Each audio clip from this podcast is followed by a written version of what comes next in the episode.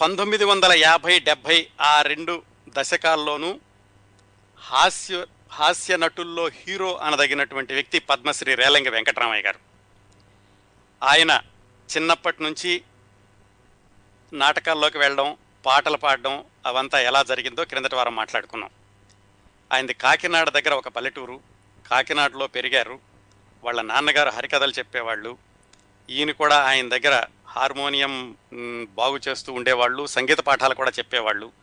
నాన్నగారి దగ్గర చిన్నప్పుడే సంగీత పాఠాలు నేర్చుకున్నారు. ఆ తర్వాత ఆయన హై స్కూల్కి అయితే వెళ్ళారు కానీ నాటకాల్లో నటించడం అనేటటువంటి అలవాటు వచ్చాక ఆయనకి చదువు మీద అంతగా శ్రద్ధ కొనసాగలేదు. తొమ్మిదో తరగతితోటే ఆయన చదువు మానేసేశారు. మానేసి నాటకాల్లో వేయడం ఎక్కువగా మొదలుపెట్టారు. ఆ నాటకాల్లో వేస్తూ వేస్తూ ఆయన సొంతంగా కూడా ఒక నాటక కంపెనీ పెట్టారు. ఆ నాటక కంపెనీ పెట్టి ఆ నాటక కంపెనీ తరఫున తెనాలిలో మిత్రులతో కలిసి నాటకం వేయడానికి వెళుతూ వెళుతూ ఆ నాటకంలో స్త్రీ పాత్రధారిణికి చీరలు అవసరమై ఇంట్లో వాళ్ళ అమ్మగారి చీరలు దొంగతనంగా తీసుకెళ్ళారు. ఆ నాటకం అయిపోయాక ఇంటికి రావడానికి భయం వేసి అక్కడి నుంచి అక్కడే దేశాల మీద వెళ్ళిపోయి ఆ నాటకాల్లో నటిస్తూ అలా రకరకాల నాటక సమాజాల్లో తిరుగుతూ ఉన్నప్పుడు ఒకానొక సంఘటన ఆయనకి కనువిప్పు కలిగించింది. తల్లిదండ్రులను చూసుకోవాలి తల్లిదండ్రులకి ఇలా వాళ్ళని పట్టించుకోకుండా దేశాల మీద తిరగడం మంచిది కాదు అని ఆయనకి కనువిప్పు కలిగి మళ్ళా ఇంటికి వెళ్ళారు సరే వాళ్ళ నాన్నగారు కొంచెం కోపం అయినా కానీ భరించారు కొడుకు వచ్చాడని ఇలా లాభం లేదని ఆయనకి పెళ్ళి చేసేశారు. ఆయనకి వివాహం అయ్యాక ఆయనకి తెలిసిందల్లా నాటకాలు వేయడం ఒకటే. ఆవిడ కూడా అర్థం చేసుకుని ఎలాగో భర్తకి నాటకాలు అలవాటు కదా అని ఆవిడ కూడా అనుకూలంగా దాంపత్యం కొనసాగించడం మొదలుపెట్టారు. ఇంతవరకు మాట్లాడుకున్నామండి క్రిందటి వారం. ఈ విధంగా రేలంగి వెంకటరామయ్య గారు నాటకాల్లో వేయడం నాటకాల్లో కొనసాగుతూ ఉండడం వివాహం జరగడం. పెళ్ళయింది కొత్త పెళ్ళి కూతురు కాపురానికి వచ్చింది. ఈయనేవో నాటకాల్లో కొంచెం కొంచెం డబ్బులు వస్తున్నాయి కానీ మరి పూర్తిగా దాని మీద ఆయన సౌకర్యవంతంగాను ఏమాత్రం వెనక ముందు చూసుకోకుండా బ్రతకగలిగేటంతటి వెసులుబాటు లేదు. అప్పటికీ సినిమాలు టాకీ సినిమాలు వచ్చినాయి. ఆ టాకీ సినిమాలు వచ్చినప్పుడు ఆ టాకీ సినిమాల్లో చుట్టుపక్కల ఉన్న వాళ్ళందరూ టాకీ సినిమాల్లోకి వెళ్ళడం మొదలుపెట్టారు. అప్పుడు రేలంగి వెంకటరామయ్య గారికి కూడా అనిపించింది ఆ టాకీ సినిమాల్లోకి వెళితే బాగుంటుంది అని. సహజంగానే మరి నాటకాలు అన్న తర్వాత ఆ తర్వాత సినిమాల్లోకి వెళ్ళడం కదా. పైగా ఈయనకి ఆర్థికపరమైన ఇబ్బందులు కూడాను దీని బదులు ఒక వ్యాపకం ఉంటుంది సినిమాల్లోకి వెళదామని ఆయన అనుకున్నారు. అప్పుడు ఏం జరిగింది? అక్కడి నుంచి ఈ వారం మాట్లాడుకుందామండి. నాటకాలు వేస్తున్నారు. నాటకాల్లో ఏవో అప్పుడప్పుడు అవకాశాలు వస్తున్నాయి. కానీ అవి కూడా కొంచెం అవకాశాలు ఇంతకు ముందునంత జోరుగా రావడం లేదు. దాని మీద వచ్చే ఆదాయం కూడా ఎక్కువగా ఉండదు. అట్లాంటి రోజుల్లో ఏమైందంటే ఒకసారి పంతొమ్మిది వందల ముప్పై నాలుగు ఆ ప్రాంతాల్లోనమాట ఈయన మిత్రుడు పరదేశి అని ఒక హార్మోనియం వాయించి ఆయన ఉన్నాడని తెలుసుకున్నాం కదా. ఆయన తబలా తబలా హార్మోనియం రెండు వాయిస్తూ ఉంటారు నాటకాల్లో. ఈయన పారుపల్లి సుబ్బారావు గారని ఆయన నాటకాల కంపెనీలో కొంత కొంతకాలం వేషాలు వేశారు రేలంగి వెంకటరాయం గారు. అక్కడ ఈ పరదేశి అన్న ఆయన పరిచయం. ఆ పరదేశి అన్న ఆయన ఒకరోజు రేలంగి గారిని కలిసి నాకు కలకత్తా వెళుతున్నాను. కలకత్తాలో సి. పుల్లయ్య గారు ఒక సినిమా తీస్తున్నారు. ఆ సినిమాలో నటించి ఆ సినిమాలో నాకు సాంకేతిక నిపుణుడిగా అంటే తబలా వాయించడానికి అవకాశం వచ్చింది. అందుకని నేను కలకత్తా వెళుతున్నాను అని రేలంగి గారికి చెప్పారు. రేలంగి గారు ఏమన్నారంటే సరే నువ్వు వెళుతున్నావు కదా నన్ను కూడా తీసుకెళ్ళు నాకు కూడా ఏదైనా అవకాశం ఉంటుందేమో అని పరదేశీని అడిగారు. అంతకుముందే పరిచయం కదా ఆయన. ఆయన ఏమన్నారంటే నేనే మొట్టమొదటిసారి వెళుతున్నాను పుల్లయ్య గారితో నాకు పూర్తిగా పరిచయం కూడా లేదు ఇప్పుడే నిన్ను తీసుకెళ్ళిపోయి నేను అవకాశం ఇవ్వ ఇస్తానో లేదో ఇవ్వ ఇవ్వగలిగిస్తానో లేదో తెలీదు అందుకని ఈసారికి ఆగు నేను మళ్ళీ కలకత్తా వెళ్ళొచ్చాక పుల్లయ్య గారి పరిచయం పెరిగితే అప్పుడు నీకేమైనా సహాయం చేస్తానులే అని ఆయన కొంచెం ప్రాక్టికల్గా ఆలోచించి చెప్పారు. రేలంగ గారు కొంచెం నిరుత్సాహపడ్డారు. ఇదేదో చిన్న ఆధారం దొరికింది కదా వెళదాం అనుకుంటే ఇలా అయిపోయిందా అని. కానీ ఆయన కూడా అర్థం చేసుకున్నారు. అర్థం చేసుకుని మళ్ళీ ఆయన వెనక్కి వచ్చేసి అంటే మిత్రుడిని పంపించి ఆయన వెనక్కి వచ్చేసి ఆయన నాటకాలు కొనసాగిస్తూ ఉన్నారు. అప్పుడు అలా జరుగుతూ ఉండగా ఇంకొక అవకాశం వచ్చింది రేలంగి గారికి. అదేమైందంటే కలెక్ కాకినాడ నుంచి ఐ రాజారావు అని ఒక ఆయనకి శ్రీకృష్ణ తులాభారం అనే సినిమాని దర్శకత్వం చేసే అవకాశం వచ్చింది. మనకి ఈ తర్వాత అంటే ఎనభై తొంభై ప్రాంతాల్లో ఎక్కువ మంది దర్శకులు పాలకుల నుంచి వెళ్ళారు. కోడి రామకృష్ణ గారు దాసనారాయణరావు గారు ఇలాంటి వాళ్ళందరూ. అలాగే తెనాలి నుంచి చాలామంది నటీనటులు వెళ్ళారు. విజయనగరం నుంచి గాయని గాయకులు వెళ్ళారు. మచిలీపట్నం నుంచి రచయితలు వెళ్ళారు. అలాగే ఆంధ్రదేశంలో ఒక్కొక్క ఊరు నుంచి సినిమా రంగానికి వెళ్ళిన వాళ్ళు చాలామంది ఉన్నారు. ముఖ్యంగా కొన్ని కొన్ని ముఖ్యమైనటువంటి నగరాల నుంచి పట్టణాల నుంచి. ఎందుకు చెప్పానంటే ఈ టాకీ సినిమాలు వచ్చినటువంటి కొత్తలోనూ ఆ తర్వాత ఒకటి రెండు దశాబ్దాలు కూడా కాకినాడ నుంచి ఎక్కువ మంది వెళ్ళారండి సినీ రంగానికి. ఆ ఉదాహరణ చెప్పడానికని మిగతా చెప్పానన్నమాట. ఎస్వి రంగ ఆ తర్వాత రోజుల్లో ఎస్వి రంగారావు గారు మన విబి రాజేంద్ర ప్రసాద్ గారు కూడా కాకినాడలో నాటకాలు వేశారు అలాగే ఏడిది నాగేశ్వరరావు గారు నిర్మాత ఆయన కూడా కాకినాడలో నాటకాలు వేశారు అంజలిదేవి గారు అలాగే చిత్తజల్లు పుల్లయ్య గారు మనం మాట్లాడుకుంటున్న రేలంగి గారు ఎక్కువ మంది టాకీ సినిమాలో వచ్చినటువంటి కొత్తలో కాకినాడ నుంచి వెళ్ళినటువంటి కళాకారులు తెర ముందు కళాకారులు తెర వెనుక కళాకారులు కూడా ఉన్నారు. నిర్మాత బిఏ సుబ్బారావు గారు ఎన్టీ రామారావు గారికి మొట్టమొదటిసారిగా అవకాశం ఇచ్చిన బిఏ సుబ్బారావు గారు ఆయన కూడా కాకినాడ నుంచి వెళ్ళారు. ఆ పరంపరలో మొట్టమొదటి రోజుల్లో వెళ్ళినటువంటి మరొక వ్యక్తి ఈ ఐ రాజారావు అన్న ఆయన. ఆయనకి శ్రీకృష్ణ తులాభారం అనే సినిమాకి దర్శకత్వం చేయడానికి అవకాశం వచ్చింది. ఆయనతో పాటుగా ఏం చేశారంటే లక్ష్మీ రాజ్యం అని ఆవిడ అలాగే గండికోట జోగినాథం అని ఇంకొక ఆయన ఇలా కొంతమందిని మిత్రులను కూడా తీసుకుని ఆయన కలకత్తా వెళ్ళారు. ఎందుకంటే అప్పట్లో సినిమా నిర్మాణం కలకత్తాలో జరుగుతూ ఉండేది ఎక్కువగా. ఈస్ట్ ఇండియా ఫిలిం కంపెనీ అని వాళ్ళు పెట్టుబడి పెడుతూ ఉండేవాళ్ళు. అందుకని వీళ్ళందరినీ తీసుకుని ఐ రాజారావు గారు కలకత్తా వెళ్ళడానికి సిద్ధమయ్యారు. రేలంగి గారికి తెలిసింది ఇలా ఇంకొక ట్రూప్ కూడా కలకత్తా వెళుతోంది అని. ఆయన అప్పటికే పరదేశీతోటి ప్రయత్నించారు పరదేశీతోటి వెళ్ళడానికి వీలు కాలేదు. సరే వీళ్ళైనా పిలుస్తారేమో వీళ్ళతోనైనా కలకత్తా వెళదాం అని రేలంగి గారు వేచి చూశారు. అయితే వాళ్ళు ఎవరూ పిలవలేదు. వాళ్ళ ఇబ్బందులు ఏవో వాళ్ళకు ఉన్నాయి వాళ్ళ పాత్రలు వాళ్ళకు ఉన్నాయి కాబట్టి వాళ్ళు రేలంగి గారిని ఆహ్వానించలేదు. ఈయన కొంతకాలం చూసి వాళ్ళు కలకత్తా వెళ్ళేటటువంటి రోజు దగ్గర పడుతోంది. వాళ్ళు పిలవలేదు. సరే మనం అభిమానానికి పోయి మా వెళ్ళకుండా ఉండడమా? లేకపోతే ఏమైతే అయింది? వెళదామా? అని ఆయన ఆలోచించారు. ఆయన సరే అభిమానం ఎందుకు మనకి? ముందు అవకాశం ముఖ్యం. వాళ్ళు పిలవకపోతే ఏమైంది? నేనే వెళతాను వాళ్ళతో అని మొత్తానికి ఆ ట్రూప్ దగ్గరికి వెళ్ళి మీరు ఏమన్నా అనుకోండి నేను మీతో పాటు కలకత్తా వస్తాను ఏదో ఒక అవకాశం నేను చూసుకుంటాను అని వాళ్ళతో పాటు ఆయన కలకత్తా రైలు ఎక్కారు. వెళ్ళే ముందు ఇంట్లో చెప్పారు వాళ్ళ అమ్మగారికి నాన్నగారికి నేను ఇలా సినిమా అవకాశాల కోసం కలకత్తా వెళ్తున్నాను అని భార్యకి కూడా చెప్పారు. ఆవిడ కూడా వివాహమైన కొత్తలో. ఆవిడ కూడా చెప్పి వాళ్ళందరూ కూడా బాధపడుతుంటే మీరు బాధపడకండి మంచి రోజులు వస్తాయి నేను ఏదో ఒక అవకాశం చూసుకుని వస్తానని వాళ్ళకి సర్ది చెప్పి ఈ మిగతా ట్రూప్ అంతటితో కలిసి మొత్తానికి ఆయన కలకత్తా బయలుదేరారు. ఆ ట్రూపులో ఏమిటి? హార్మోనిస్ట్ ఒక ఆయన ఉన్నాడు దూసి శాస్త్రి ఆయన పేరు. గండికోట జోగినాథం అని ఆయనేమో ఈ శ్రీకృష్ణ తులాభారం సినిమాలో వసంతకుడు వేషం వేయడానికి ఆయన వెళ్తున్నారు. రాజారావు గారు అన్న ఆయనేమో ఎలాగూ దర్శకుడు ఆయన వెళ్తున్నాడు.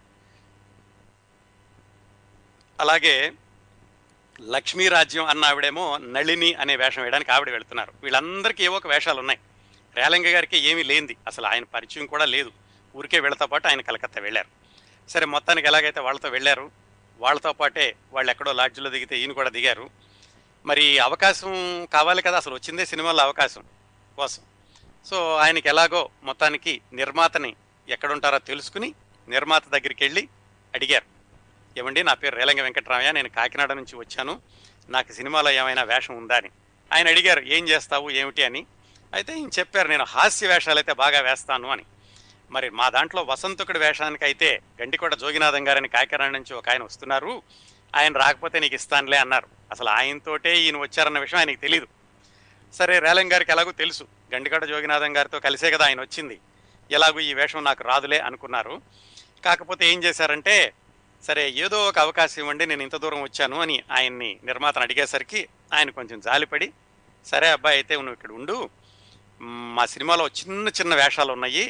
వసుదేవుడు రజకుడు గొల్లవాడు ఇలాంటి పాత్రలు రెండు మూడు ఉన్నాయి. పోనీ ఆ చిన్న చిన్న వేషాలు ఎక్కడో చోట ఇరికిస్తానులే నువ్వు ఉండు అన్నారు నిర్మాత. అమ్మయ్య ఒక ఏదో ఒక ఒక దారం దొరికింది కనీసం అల్లుకుపోవడానికి అనుకున్నారు రేలంగ్ గారు. ఆయన ఏం చెప్పారంటే నాలుగు నెలలు ఉండాలి బాబు ఇక్కడ నువ్వు. నీకు అన్నం పెడతాం టిఫిన్ పెడతాం వెయ్యమన్న వేషాలన్నీ వెయ్యాలి నువ్వు. నాలుగు నెలలు అయ్యాక నీకు డెబ్భై రూపాయలు ఇస్తామని చెప్పారు. అసలు ఏదో ఒక అవకాశం చూస్తున్న వాడికి కనీసం అక్కడ ఉండేటటువంటి అవకాశం తిండి దొరుకుతోంది నివాసం దొరుకుతోంది ఏవో చిన్న చిన్న వేషాలు ఇస్తున్నారు. నాలుగు నెలలు అయితే డెబ్బై రూపాయలు ఇస్తున్నారు. అంతకంటే కావాల్సింది ఏముంది? ఆయన సంతోషంగా ఒప్పుకున్నారు. కాకపోతే రేలంగి గారికి ఒక గుణం ఉండేది. కోపం వస్తే విపరీతమైన కోపం వచ్చేదట. అలాగే సాధారణంగా ఎవరిని లక్ష్యం చేసేవాళ్ళు కాదు. ఎందుకంటే అది చిన్న వయసు. అప్పటికి ఈయన పంతొమ్మిది వందల పదిలో పుట్టారంటే ఇది జరిగింది పంతొమ్మిది వందల ముప్పై ఐదు ప్రాంతాల్లో. అంటే ఆయనకి ఇరవై మూడు ఇరవై నాలుగు సంవత్సరాల వయసు. ఆ వయసులో సహజంగానే కొంచెం ఆవేశం ఉంటుంది. ఎవరిని ఎక్కువగా లక్ష్య పెట్టేవాడు కాదు ఆయన. ఏమైందంటే ఒకరోజు ఆ యూనిట్లో ఉన్న అసిస్టెంట్ డైరెక్టర్ తోటి తగద పడ్డారు. ఇది శ్రీకృష్ణ తులాభారం యూనిట్లో ఉన్న అసిస్టెంట్ డైరెక్టర్ తోటి.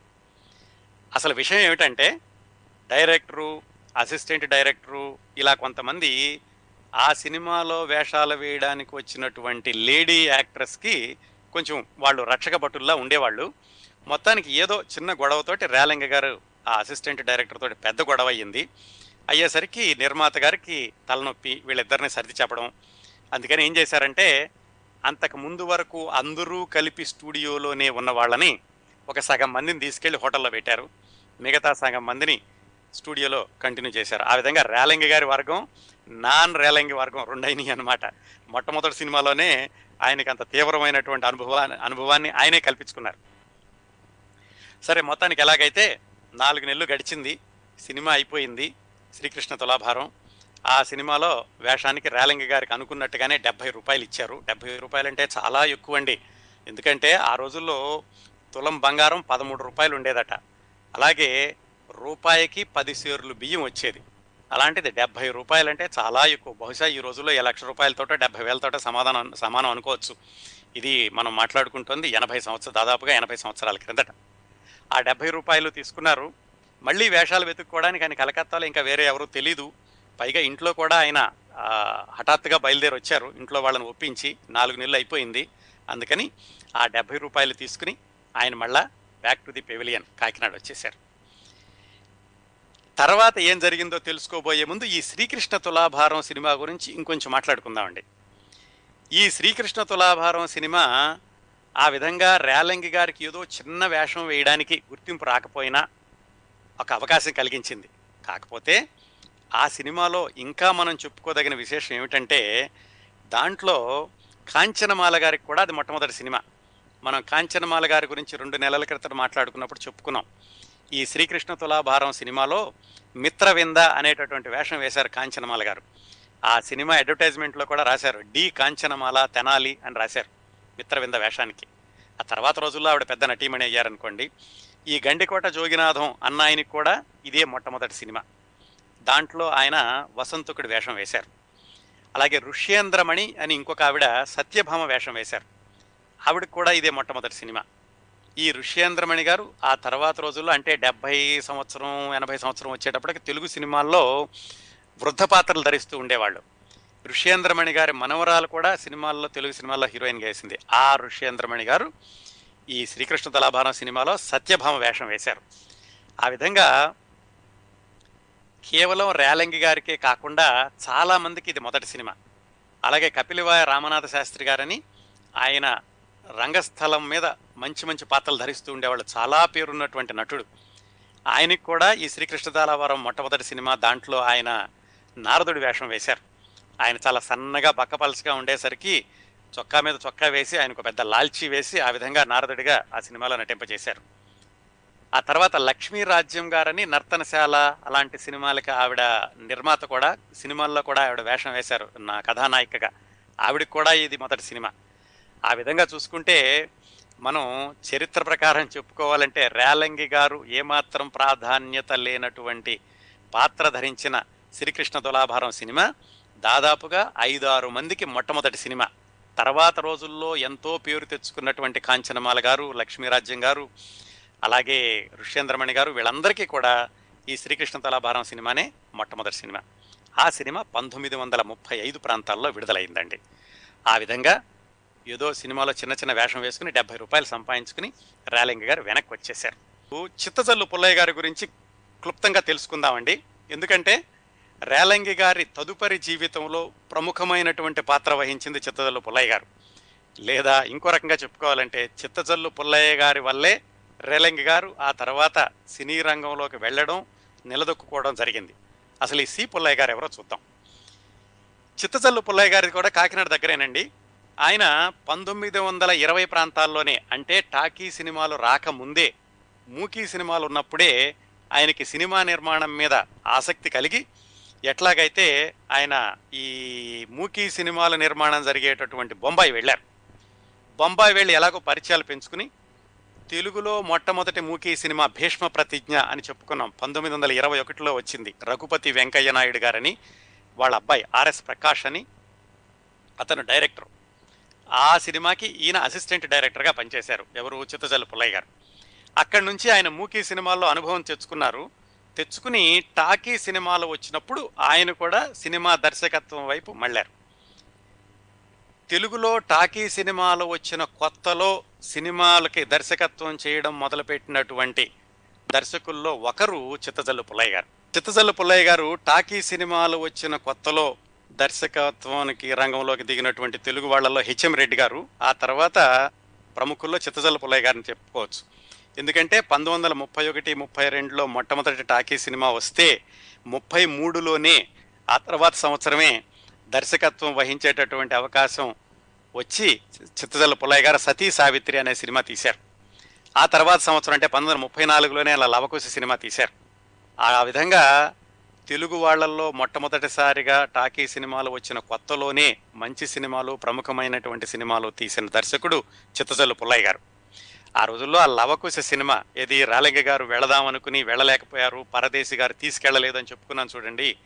ఆ లవకుశ సినిమా ఆ రోజుల్లోనే పెద్ద సంచలనం పంతొమ్మిది వందల ముప్పై నాలుగులోనే. ఇంకొక విచిత్రం ఏమిటంటే ఆ లవకుశ సినిమాకి పరదేశి తబలిస్ట్గా వెళుతూ రేలంగి వెంకటరామయ్య గారు అడిగితే ఆయన వద్దు నేను ఇంకా మొదటిసారి వెళుతున్నాను అన్నారని చెప్పుకున్నాం కదా. ఆ విధంగా ఆ లవకుశ సినిమాకి అసలు వెళ్ళేటటువంటి అవకాశమే రాలేదు రేలంగి గారికి. యాదృచ్ఛికంగా ఏమైందంటే దాదాపుగా ముప్పై సంవత్సరాల తర్వాత ఒక ఇరవై ఎనిమిది సంవత్సరాలు వేసుకోండి. పంతొమ్మిది వందల యాభై ఎనిమిది యాభై తొమ్మిది ప్రాంతాల్లో మళ్ళీ లవకుశ సినిమా తీశారు ఇదే చిత్తజల్లు పుల్లయ్య గారు. ఆ లవకుశ సినిమాలో మళ్ళీ రేలింగ గారికి అద్భుతమైనటువంటి అవకాశం.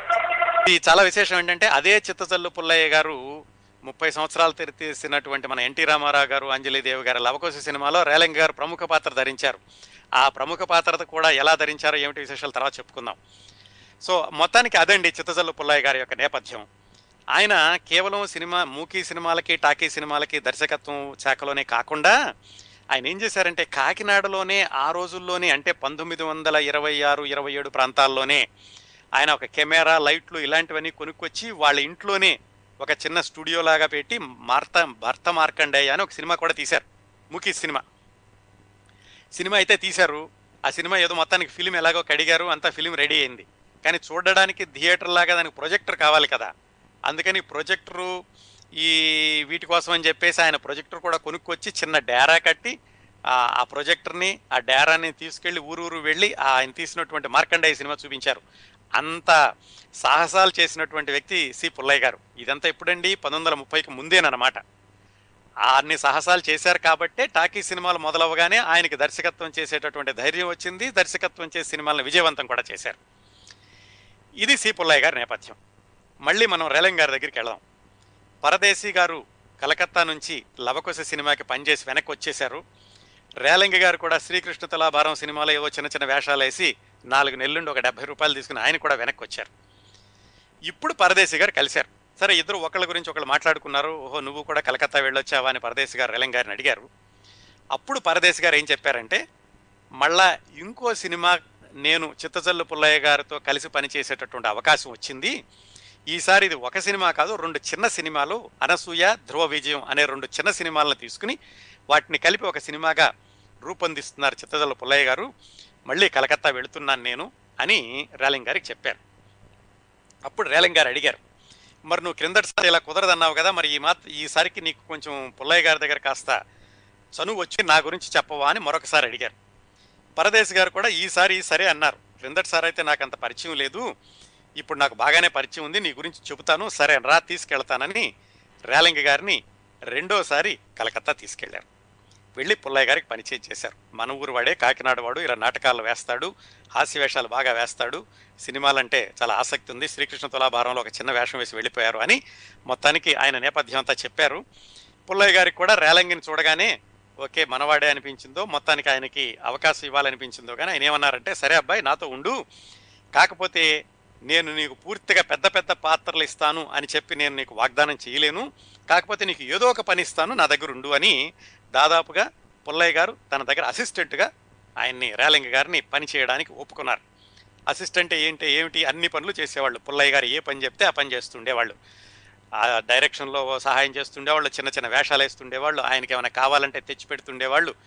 అన్నిటికంటే ముఖ్యంగా ఆ సినిమాల్లోకి వచ్చేటటువంటి నటీనటుల్ని ఇంటర్వ్యూ చేయడం వాళ్ళల్లో మంచి వాళ్ళని ఎన్నడం అలాగే వాళ్ళకి అక్కడ ఇక్కడ శిక్షణ ఇవ్వడం ఇలాంటి పనులన్నీ కూడా చేస్తుండేవాళ్ళు రేలంగి వెంకటరామయ్య గారు. ఆ విధంగా దాదాపుగా పంతొమ్మిది వందల ముప్పై ఐదు ప్రాంతాల్లో సి పుల్లయ్య గారితో మొదలైనటువంటి పరిచయం రేలంగి గారికి దాదాపు పదిహేను సంవత్సరాల పాటు అంటే పంతొమ్మిది వందల నలభై ఎనిమిది ఆ ప్రాంతాల వరకు కూడా సి. పుల్లయ్య గారి అభిమానంతో ఆయన దగ్గర పనిచేస్తే ఆయనకి సినిమాలు ఉన్నప్పుడు ఆయనకి అసిస్టెంట్గా రకరకాల పనులు చేస్తూ ఆయన దాదాపుగా పదిహేను సంవత్సరాలు కొనసాగారు ఆ తర్వాత. అంటే ఆ తర్వాత విడిపోయారని కాదు ఆ తర్వాత సి. పుల్లయ్య గారు దర్శకత్వం వహిస్తున్నారు. రేలంగి గారికి కూడా బాగా పేరు వచ్చింది పంతొమ్మిది వందల యాభై తర్వాత. ఈ ముప్పై ఐదు నుంచి యాభై వరకు పదిహేను సంవత్సరాల్లో పుల్లయ్య గారి దగ్గరే అసిస్టెంట్గా పనిచేస్తూ ఎదిగారు. ఈ కలకత్తా అయిపోయాక తర్వాత మద్రాసు కూడా వెళ్ళి మద్రాసులో కూడా పుల్లయ్య గారితోటి ఆయన ప్రయాణం కొనసాగింది. ఈ కలకత్తాలో ఉండ ఉండగానే రేలంగి గారు ఇంకొక సంఘటన జరిగింది. ఏమిటంటే చెప్పుకున్నాం కదా చాలా మందిని కొత్త వాళ్ళని పుల్లయ్య గారు పరిచయం చేసినప్పుడు వాళ్ళంతటిని ఎంపిక చేసేటటువంటి అవకాశం అలాగే వాళ్ళకి శిక్షణ ఇచ్చేటటువంటి సందర్భం ఇలాంటివన్నీ కూడా రేలంగి గారికి అప్పచెబుతూ ఉండేవాళ్ళు పుల్లయ్య గారు. ఈ సతీ అనసూయ ధ్రువ విజయం అనేటటువంటి సినిమా కథ మొట్టమొదటిసారి వెళ్ళింది. ఆ సినిమాలో మళ్ళా కొత్త నటీమణులు ఇద్దరు పరిచయం అయ్యారండి. కృష్ణవేణి బాలసరస్వతి వాళ్ళు చాలా చిన్న పిల్లలు. ఈ కృష్ణవేణి గారు ఎవరంటే తర్వాత రోజుల్లో ఆయన ఆవిడ మీర్జాపురం జమీందార్ గారిని వివాహం చేసుకుని చక్కటి సినీ నిర్మాతగా కూడా మారి ఎన్టీ రామారావు గారు నటించిన మొట్టమొదటి సినిమా మన దేశం చిన్న వేషం చేశారని చెప్పుకున్నాం కదా ఆ సినిమాకి నిర్మాత కూడా కృష్ణవేణి గారే. ఆవిడ ఇంకా జీవించే ఉన్నారు. ఆ కృష్ణవేణి గారు సి పుల్లయ్య గారి దగ్గర రేలంగి గారు పనిచేయడం మొదలెట్టిన మొట్టమొదటి సినిమా ధ్రువ అనసూయ. ఆ సినిమాలో బాలనటిగా రంగప్రవేశం చేశారు. ఎందుకు ఇవి స్పష్టంగా చెప్పానంటే ఒక్కొక్కసారి జీవితం చాలా ఆశ్చర్యంగా ఉంటుందండి. సినీ జీవితం ఇంకా ఆశ్చర్యంగా ఉంటుంది. రేలంగి గారు ఈ విధంగా ఎంతో మంది మొట్టమొదటి సినిమాల్లో వాళ్ళతో కలిసి పనిచేశారు. అయినప్పటికీ వాళ్ళందరూ పెద్దవాళ్ళైనా రేలంగి గారు మాత్రం ఏమాత్రం ఆయనకి గుర్తింపు రాకుండా ఇబ్బందులు పడుతూ దాదాపుగా పదిహేను సంవత్సరాలు గడిపారు. మాట్లాడుకుందాం ఆ విషయాలన్నీ.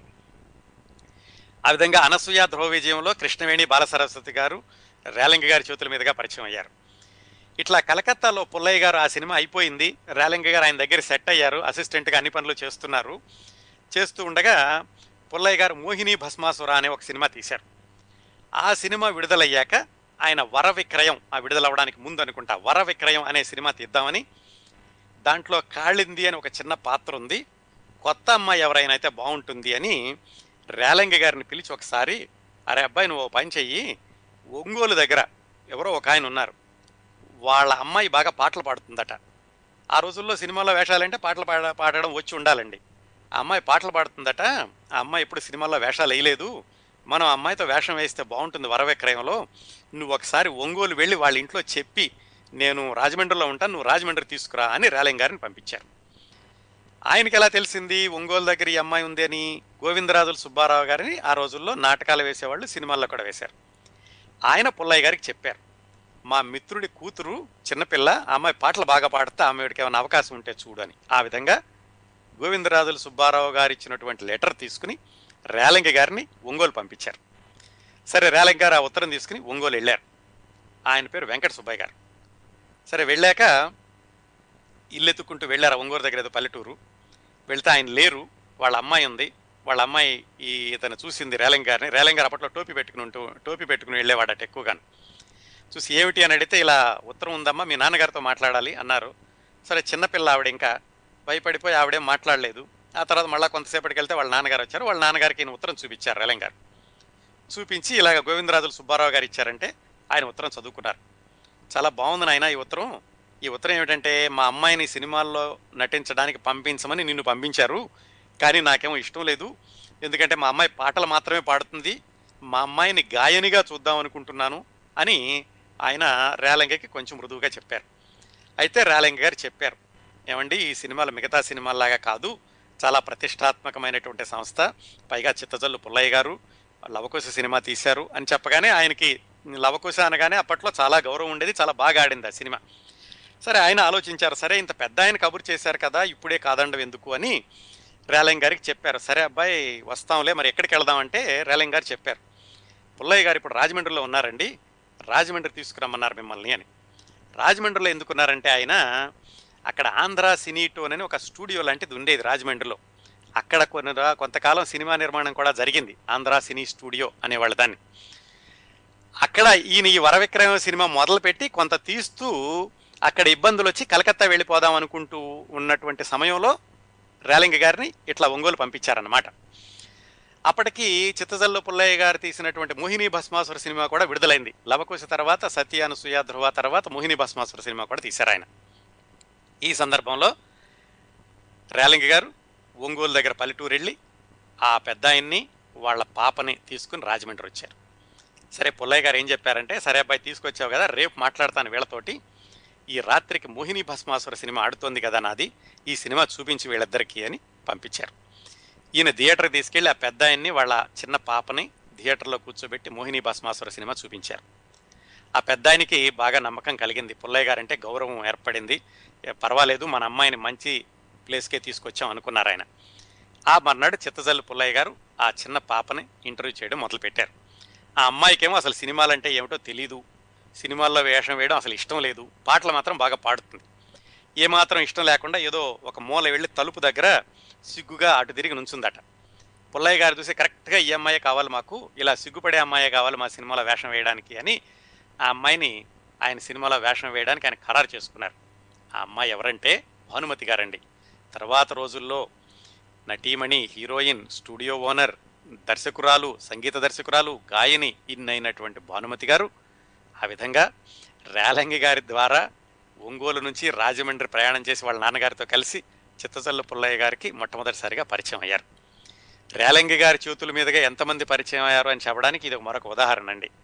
ఆ విధంగా భానుమతి గారు వర విక్రయం అనేటువంటి సినిమాలో ఒక చిన్న పాత్రతోటి ఆవిడ సినీ రంగ ప్రవేశం చేశారు. దానికి పుల్లయ్య గారు దర్శకుడు రాలింగ గారు ఆయన దగ్గర అన్ని రకాల చిన్న చిన్న పనులు చేస్తూ ఉండేవాళ్ళు. రాలింగ గారు ఈ ఆయనకి సహాయంగా పనిచేసేటప్పుడు ఈ నటీమణులు నటీనటులు లేకపోతే సాంకేతిక నిపుణులు ఎవరినైనా ఉంటే వాళ్ళందరినీ కలకత్తా తిప్పి చూపించడం వాళ్ళందరికీ భోజనాలు అవన్నీ సరిగ్గా వస్తున్నాయా అలా చూడడం ఇలాంటి పనులన్నీ కూడా ఆయన చేస్తూ ఉండేవాళ్ళు. ఆ విధంగా భానుమతి గారిని కూడా ఆయనే పరిచయం చేశారు. సరే వరవిక్రయం సినిమా అయిపోయాక భానుమతి గారి జీవితం తర్వాత మాలతి మాధవం అని అది కూడా చిత్తచల్లు పుల్లయ్య గారి దర్శకత్వంలోనే రెండో సినిమా చేయడం ఒక మాదిరిగా ఆడడం తర్వాత మళ్ళీ ఆవిడ మద్రాసు వెళ్ళడం ఆ కథ అంతా తర్వాత చెప్పుకున్నాం. భానుమతి గారి కథా విశేషాల పక్క నుంచి మళ్ళీ మనం రేలంగి గారు పుల్లయ్య గారి దగ్గరికి వద్దాం. ఇది అయిపోయింది కలకత్తాలో అయిపోయాక తర్వాత మద్రాసులో సినీ నిర్మాణం మొదలైంది. సహజంగానే పుల్లయ్య గారు కూడా మద్రాసు వచ్చినప్పుడు రేలంగి గారు కూడా పుల్లయ్య గారితో కలిసి మద్రాసు వచ్చారు.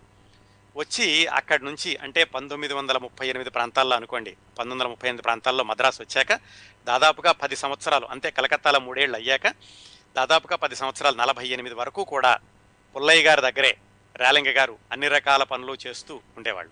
కాకపోతే అది చాలా కష్టమైనటువంటి సమయం అటండి రేలంగి గారే తర్వాత చాలా వ్యాసాల్లో రాసుకున్నారు. ఆ పంతొమ్మిది వందల నలభై నుంచి నలభై ఎనిమిది వరకు లేకపోతే ముప్పై ఎనిమిది నుంచి నలభై ఎనిమిది వరకు ఆ పది సంవత్సరాలు కూడా పుల్లయ్య గారి దగ్గర ఉంటున్నప్పటికీ పూర్తిగా ఆయన సౌకర్యవంతంగా ఉండేటటువంటి పరిస్థితి కాదు. ఎందుకంటే ఆయనకి వచ్చేటటువంటి డబ్బులు ఆయన ఖర్చులు ఇవన్నీ కూడా సరిపోయే కాదు. పైగా ఆయన ఏం చేశారంటే మద్రాసు వచ్చాక కుటుంబాన్ని అంతనే మద్రాసు తీసుకొచ్చేశారు. భార్యని తల్లిదండ్రుల్ని అందరినీ మద్రాసు తీసుకొచ్చారు. దాంతో ఆయనకు వచ్చే అరకొర డబ్బులు ఫ్యామిలీని అంతటిని మెయింటైన్ చేయడానికి సరిపోయే కాదు. పంతొమ్మిది వందల ముప్పై నుంచి పంతొమ్మిది వందల నలభై ఎనిమిది వరకునండి పదమూడు సంవత్సరాల్లో ఆయన కేవలం ఏడో ఎనిమిదో సినిమాల్లో నటించారండి అంతే. అవి కూడా చాలా చిన్న చిన్న వేషాలు. ఎవరికీ అసలు ర్యాలింగ్ అంటే ఎవరో కూడా తెలియదు ఏమాత్రం ప్రాధాన్యత లేనటువంటి పాత్రలు పోషించారు పదమూడు సంవత్సరాల్లో కేవలం ఏడెనిమిది సినిమాల్లో. జీవితం ఎంత విచిత్రంగా ఉంటుందో చూడండి. ఆ తర్వాత ఆయన ఈ పాతిక సంవత్సరాల వరకు పట్టుకోలేకపోయారు ఎవరు అది వేరే విషయం. సో ఈ ఈ పది సంవత్సరాల్లో ఎలాంటి ఇబ్బందులు పడ్డారంటే ఆయన మద్రాసులో ఉండడానికి ఫ్యామిలీని తీసుకొచ్చాక డబ్బులు సరిపోవు వచ్చే డబ్బులు. ఎక్కడుండాలి? ఏదైనా తక్కువ డబ్బుల్లో దొరికేటటువంటి అద్దీళ్ళు కావాలి. అందుకని తేనాంపేటలో దెయ్యాల మేడ అని ఒక చిన్న మేడ ఉండేదట. దాంట్లో దెయ్యాలు ఉంటాయని ప్రసిద్ధి. అందుకని ఎవరు దానిలో అద్దెకి వెళ్ళడానికి ధైర్యం చేసేవాళ్ళు కాదు. అది నెలకి ఎనిమిది రూపాయలు అద్దె. మరి రేలంగ్ గారికి చాలా కష్టాల్లో ఉన్నారు. అదే చాలా ఎక్కువ. ఆ ఎనిమిది రూపాయలు అద్దెకి ఆ దయ్యాల మేడలో ఉండడం మొదలు పెట్టారట ఆయన. ఏవో చిన్న చిన్న వేషాలు వేస్తున్నా ఆయనకేం పెద్దగా జరుగుబాటు లేదు. ఒకసారి ఆయనే రాస్తారు ఏమైందంటే పంతొమ్మిది వందల ముప్పై తొమ్మిది ప్రాంతాల్లో ఎంత దారుణమైనటువంటి ఇబ్బందులు ఎదుర్కొన్నారంటే ఒకరోజు భార్య ఏమో ప్రసూతి ఆసుపత్రిలో ఉన్నారు ప్రసవం అవడానికి. నాన్నగారికి ఏదో పెద్ద జబ్బు చేసి ఆయన హాస్పిటల్లో ఉన్నారు. అలా ఇద్దరూ రెండు హాస్పిటల్లో ఉన్న రోజుల్లో రేలంగి గారికి జ్వరం వచ్చి ఆయన ఇంట్లో మంచం మీద పడుకున్నారట. చేతిలో పైసా లేదు. ముగ్గురిని చూసుకోవాలి. అంత క్లిష్టమైన పరిస్థితులు ఆయన పదమూడు సంవత్సరాలు ఎదుర్కొన్నారు. అది ఒకటే కాదండి. చాలాసార్లు భోజనానికి కూడా లేక ఆయన ఇంకా ఫ్యామిలీ రాకముందు ఆ వీనస్ స్టూడియోలో ఒక చెట్టు ఉంటే ఏదో దొరికింది ఏదో తిని లేకపోతే మంచినీళ్ళు దాకా చెట్టు కింద పడుకునేవాళ్ళట ఆయన. లేకపోతే బార్లీ గంజి తాగి చాలా రోజులు ఉన్నారట ఇవన్నీ బాపు రమణ గారు కూడా ఆ రోజుల్లోనే అంటే పంతొమ్మిది వందల అరవైలోనే ఆంధ్రపత్రికలో వ్యాసాల్లో రాశారు. బాపు గారు రమణ గారు ఇది అప్పటికి ఇంకా రేలంగ్ గారు ఉచ్చ స్థాయిలో ఉండగా ఈ విషయాలని రాశారు. ఎక్కడికి వెళ్ళినా నడిచి వెళ్ళడమే బస్సు ఎక్కే డబ్బులు ఉండేవి కాదు. ఇప్పుడైనా అన్నం తినడానికి కూడా ఆయన డబ్బులు లేకపోతే నిద్ర వస్తున్నట్టుగా నటించేవాళ్ళట అది కూడా నటనలోనే భాగం అని ఆకలి కడుపుతో పడుకునేవాళ్ళట ఆయనే రాశారు ఆ పదమూడు సంవత్సరాలు దుర్భరమైనటువంటి ఇబ్బందుల్ని ఎదుర్కొన్నాను చాలా కష్టాలను ఎదుర్కొన్నాను అని. అన్ని కష్టాలతో ఆయన పుల్లయ్య గారి దగ్గర కొనసాగుతూ ఉన్నారు. భానుమతి గారిని పంతొమ్మిది వందల ముప్పై ఎనిమిది ప్రాంతాల్లో పరిచయం చేశారని చెప్పుకున్నాం కదా వర విక్రయంలో పంతొమ్మిది వందల నలభై ఏడులో ఇంకొక సంఘటన జరిగింది. ఇంకా ఈయన పుల్లయ్య గారి దగ్గరే కంటిన్యూ చేస్తున్నారు. ఈయన కష్టాలు అలాగే కొనసాగుతూ ఉన్నాయి. ఫ్యామిలీని కూడా మద్రాసు తీసుకొచ్చేశారు. ఒక అబ్బాయి కూడా పుట్టాడు ఆయనకి. పంతొమ్మిది వందల నలభై ఏడు ప్రాంతాల్లో ఏం జరిగిందంటే పుల్లయ్య గారు మరి మళ్ళీ పిలిచి అరే అబ్బాయి కాకినాడలో అంజలీదేవి అని ఒక అమ్మాయి ఉంది. ఆ అమ్మాయికి మన సినిమా గొల్లభంలో వేషం ఇద్దాం. నువ్వు వెళ్ళి ఒకసారి పిలుచుకురా అన్నారు. ఈయన కాకినాడ వెళ్ళారు. వెళ్ళి అంజలీదేవి గారిని కాంటాక్ట్ చేయడానికి ప్రయత్నించారు. ఆవిడ అప్పటికే సేలం అని ఆ ఊరు వెళ్ళారు. ఎందుకంటే ఆ ఊళ్ళో ఆవిడకి ఇంకో సినిమాలో వేషం వేయడానికి అని పిలిచారు. ఈయన మళ్ళా కాకినాడ నుంచి సేలం వెళ్ళి సేలం వెళ్ళి ఆ అంజలిదిని కాంటాక్ట్ చేసి ఆవిడ మద్రాసు తీసుకొచ్చి వల్లభావం సినిమాలో ఆవిడ హీరోయిన్గా ప్రవేశమయ్యారు. ఆ విషయాలు కూడా మనం అంజలిదేవి గారి గురించి మాట్లాడుకున్నప్పుడు తెలుసుకున్నాం. ఆ విధంగా అంజలిదేవి గారు కూడా రేలంగి గారి చేతుల మీదుగానే పుల్లయ్య గారి దగ్గరకు వచ్చి సినిమాలో వేషం వేశారనమాట ఇదండి జరిగింది పంతొమ్మిది వందల ముప్పై ఎనిమిది నుంచి నలభై ఎనిమిది వరకు ఆయన విపరీతమైనటువంటి కష్టాలు కన్నీళ్ళు ఇబ్బందులు ఆకలి ఆర్థికపరమైనటువంటి ఇబ్బందులు వీటన్నిటిని ఎదుర్కొంటూ నలభై ఎనిమిదో సంవత్సరం వచ్చింది. ఈ గొల్లభామ సినిమా అయిపోయాక ఏమైందో ఏమిటో తెలీదు ఎక్కువగా ఎవరూ రాయలేదు కానీ ఈయన ఒకనొక సందర్భంలో కాకినాడ వచ్చేసారు మద్రాసు వదిలేసేసి. అయిందేదో అయిపోయింది ఇంకా ఇంత ఎంతకాలం నేను ఇలాగ కొనసాగుతాను ఫ్యామిలీని కూడా పెట్టుకుని ఇబ్బందులతోటని ఆయన గొల్లభామగానే ఫ్యామిలీని కూడా తీసుకుని వెనక్కి వచ్చేశారు వెనక్కి వచ్చేసినప్పుడు ఆయనకి మరొక అవకాశం వచ్చింది. అదేమిటంటే వింధ్యారాణి అనేటటువంటి సినిమా. ఆ సినిమా బందర్ నుంచి కొంతమంది మద్రాసు వచ్చి ఆ సినిమా తీద్దాం అనుకున్నారు. పింగళి నాగేంద్రరావు గారికి మొట్టమొదటి సినిమా అది. పింగళి నాగేంద్రరావు గారు రాసిన స్టేజ్ నాటకాన్ని విద్యారాణి అనేటటువంటి సినిమాగా నిర్మించడానికి బందర్ నుంచి డివి సుబ్బారావు గారిని నాటకాలు వేసేవాళ్ళు. వాళ్ళందరూ వచ్చి ఆ సినిమా తీస్తూ దాంట్లో ఎలాగైతే రేలంగి గారికి అవకాశం వచ్చింది. ఎందుకంటే రేలంగి గారు ఈ పది సం పదమూడు సంవత్సరాల్లో కూడా ఆయన సినిమాల్లో వేషాలు ఎక్కువ లేవు ఇబ్బందులు పడుతున్న రోజుల్లో కూడా ఆయన నాటకాలు వేస్తూ ఉండేవాళ్ళు. ఆ నాటకాల పరిచయం అవనండి మొత్తాన్ని డివి సుబ్బారావు గారి పరిచయం అవనండి ఎలాగన్నా కానీ ఆయనకి ఈ వింధ్యారాణిలో వేషం దొరికింది. ఆ వింధ్యారాణికి కూడా దర్శకత్వం పుల్లయ్య గారే. అది కూడా ఒక ఆయనకి ఉపయోగం. సో పుల్లయ్య గారి దర్శకత్వం వహించిన విద్యారాణి సినిమాలో వేషం వేయడానికి ఆయన మళ్ళీ మద్రాసు వచ్చారు. ఆ వింధ్యారాణి సినిమా పుల్లయ్య రేలంగి గారి జీవితంలో ఒక మలుపురాయి అండి చిన్న మలు మరుపురాయ మైలురాయి అనుకోవచ్చు. ఎందుకంటే దాంతో ఆయనకి మంచి పేరు వచ్చింది. వింధ్యారాణితోటి గుర్తింపు వచ్చింది. రేలంగి వెంకటరామయ్య అనేటువంటి హాస్య నటుడు ఉన్నాడని. దానికి కూడా కారణం మళ్ళీ చిత్తజల్ల పుల్లయ్య గారే. ఆయన దగ్గర నుంచి కొనసాగుతూ ఉండడం వల్లే. దాని తర్వాత ఆ మరుసటి సంవత్సరమే కీలుగుర్రం అని ఇంకో సినిమా వచ్చింది. అది అఖిలే నాగేశ్వరరావు గారు హీరోగా వేశారు పంతొమ్మిది వందల నలభై తొమ్మిదిలో. ఆ సినిమా తీసింది ఎవరు మళ్ళీ? కృష్ణవేణి గారు. ఆ సినిమా తీసినటువంటి నలభై తొమ్మిదిలో కృష్ణవేణి గారు తీసినటువంటి కీలుగుర్రం సినిమాలో హాస్య పాత్ర ఈయనకి చాలా పేరు తీసుకొచ్చింది. దాదాపుగా హాస్యనటుడిగా స్థిరపడిపోయేటంతటి పేరు తీసుకొచ్చింది కీలుగుర్రం సినిమా. ఆ కీలుగుర్రం సినిమా శతదినోత్సవంలో ఒక్కొక్కళ్ళకి నటండి ఒక కేజీ ఒక కిలోగ్రాము వెండితోటి కీలుగుర్రం బొమ్మలు తయారు చేయించి జ్ఞాపికల కింద ఇచ్చారు. అది రేలంగి గారికి కూడా వచ్చింది. దాని తర్వాత దానికి అటు ఇటుగా పరమానంద శిష్యులు కదా అని కస్తూరి శివరావు గారని ఆ రోజుల్లో ఒక హాస్యనటుడు ఉండేవాడు. ఆయన తీసిన సినిమాలో మరో మంచి వేషం దొరికింది. దాంతో రేలంగి గారి పేరు మారుమ్రోగిపోయింది. అంటే వింధ్యారాణి కీలుగుర్రం ఈ పరమానంద శిష్యులు కదా ఈ మూడు సినిమాలు ఒకదాని తర్వాత ఒకటి విజయవంతం అవడంతో రేలంగ్ గారికి చాలా మంచి పేరు వచ్చిందండి. అక్కడి నుంచి ఆయన ఇరవై సంవత్సరాల పాటు ఆయన ఎదురు లేని హాస్య నట హీరో అయ్యాడనమాట డెబ్భై వరకు యాభై నుంచి డెబ్భై వరకు ఆయనదే సామ్రాజ్యం అని చెప్పుకోవచ్చు. ఆ ఆయన ఎంత వైభవంగా ఉండేవాళ్ళు ఎంత సంపాదించారు ఎంత పేరు తిన్నారు అనే విషయాలు కూడా తర్వాత విభాగంలో మాట్లాడుకుందాం. ఇప్పుడు మొత్తం ఇప్పటి వరకు చూసుకుంటే అంటే రేలంగి గారు కలకత్తా వెళ్ళడం పుల్లయ్య గారు పరిచయం అవడం ఆయన పరిచయం తోటి మళ్ళీ మద్రాసు రావడం ఇలా ఎంతో మందిని పరిచయం చేయడం ఆయనకు ఆయన ఇబ్బందులు పడడం పదమూడు సంవత్సరాలు మళ్ళా పుల్లయ్య గారి వింజరాణి సినిమా ద్వారానే పేరు తెచ్చుకోవడం ఇవన్నీ ఒకసారి గమనిస్తేనండి ఒక విచిత్రం తెలుస్తుంది. రేలంగి గారి చేతుల మీదుగా పరిచయమైనటువంటి భానుమతి గారు పంతొమ్మిది వందల ముప్పై తొమ్మిది ప్రాంతాల్లోనే ఆయన సినిమా ఆవిడ సినిమాల్లోకి వస్తే నలభై ఎనిమిది కల్లా ఆవిడ నిర్మాత అయ్యారు స్టూడియో కట్టారు ఆవిడ పెద్ద హీరోయిన్ అయ్యారు రేలంగ్ గారు మాత్రం అలాగే ఉన్నారు పేరు లేకుండా. అంజలీదేవి గారు నలభై ఏడులో పరిచయమైన అంజలీదేవి గారు తొందరలోనే పేరు తెచ్చుకున్నారు. అఫ్ కోర్స్ రేలంగ్ గారు కూడా ఆ తర్వాత తొందరలో తెచ్చుకున్నారు అనుకోండి ఆయన మొట్టమొదటి సినిమా శ్రీకృష్ణ తులావారం పంతొమ్మిది వందల ముప్పై ఐదులో దానిలో పరిచయమైన కాంచనమాల గారు అతి కొద్ది కాలంలోనే ఆవిడ విపరీతమైనటువంటి ప్రే పేరు తెచ్చుకున్నారు. ఆంధ్ర ప్రేక్షకుల్లో ఎంతో క్రేజ్ తెచ్చుకున్నారు. ఆ విషయాలు కూడా చెప్పుకున్నాం మనం. అలాగే నలభై రెండు ప్రాంతాల్లో ఆవిడ సినీ రంగం నుంచి కూడా విరమించారు. రేలంగి గారు మాత్రం ఏమాత్రం అనామకంగా అలాగే ఉండిపోయారు. అలాగే రేలంగి గారి ద్వారా పరిచయమైనటువంటి కృష్ణవేణి గారు ఆవిడ తర్వాత హీరోయిన్ అయ్యారు నిర్మాత అయ్యారు రేలంగి గారు మాత్రం అలాగే ఉండిపోయారు. లక్ష్మీరాజ్యం గారు ఆవిడ హీరోయిన్ అయ్యారు ఆవిడ సినిమాలు తీశారు రేలంగి గారు మాత్రం అలాగే ఉండిపోయారు. ఎంత ఉంటుందో చూడండి జీవితం.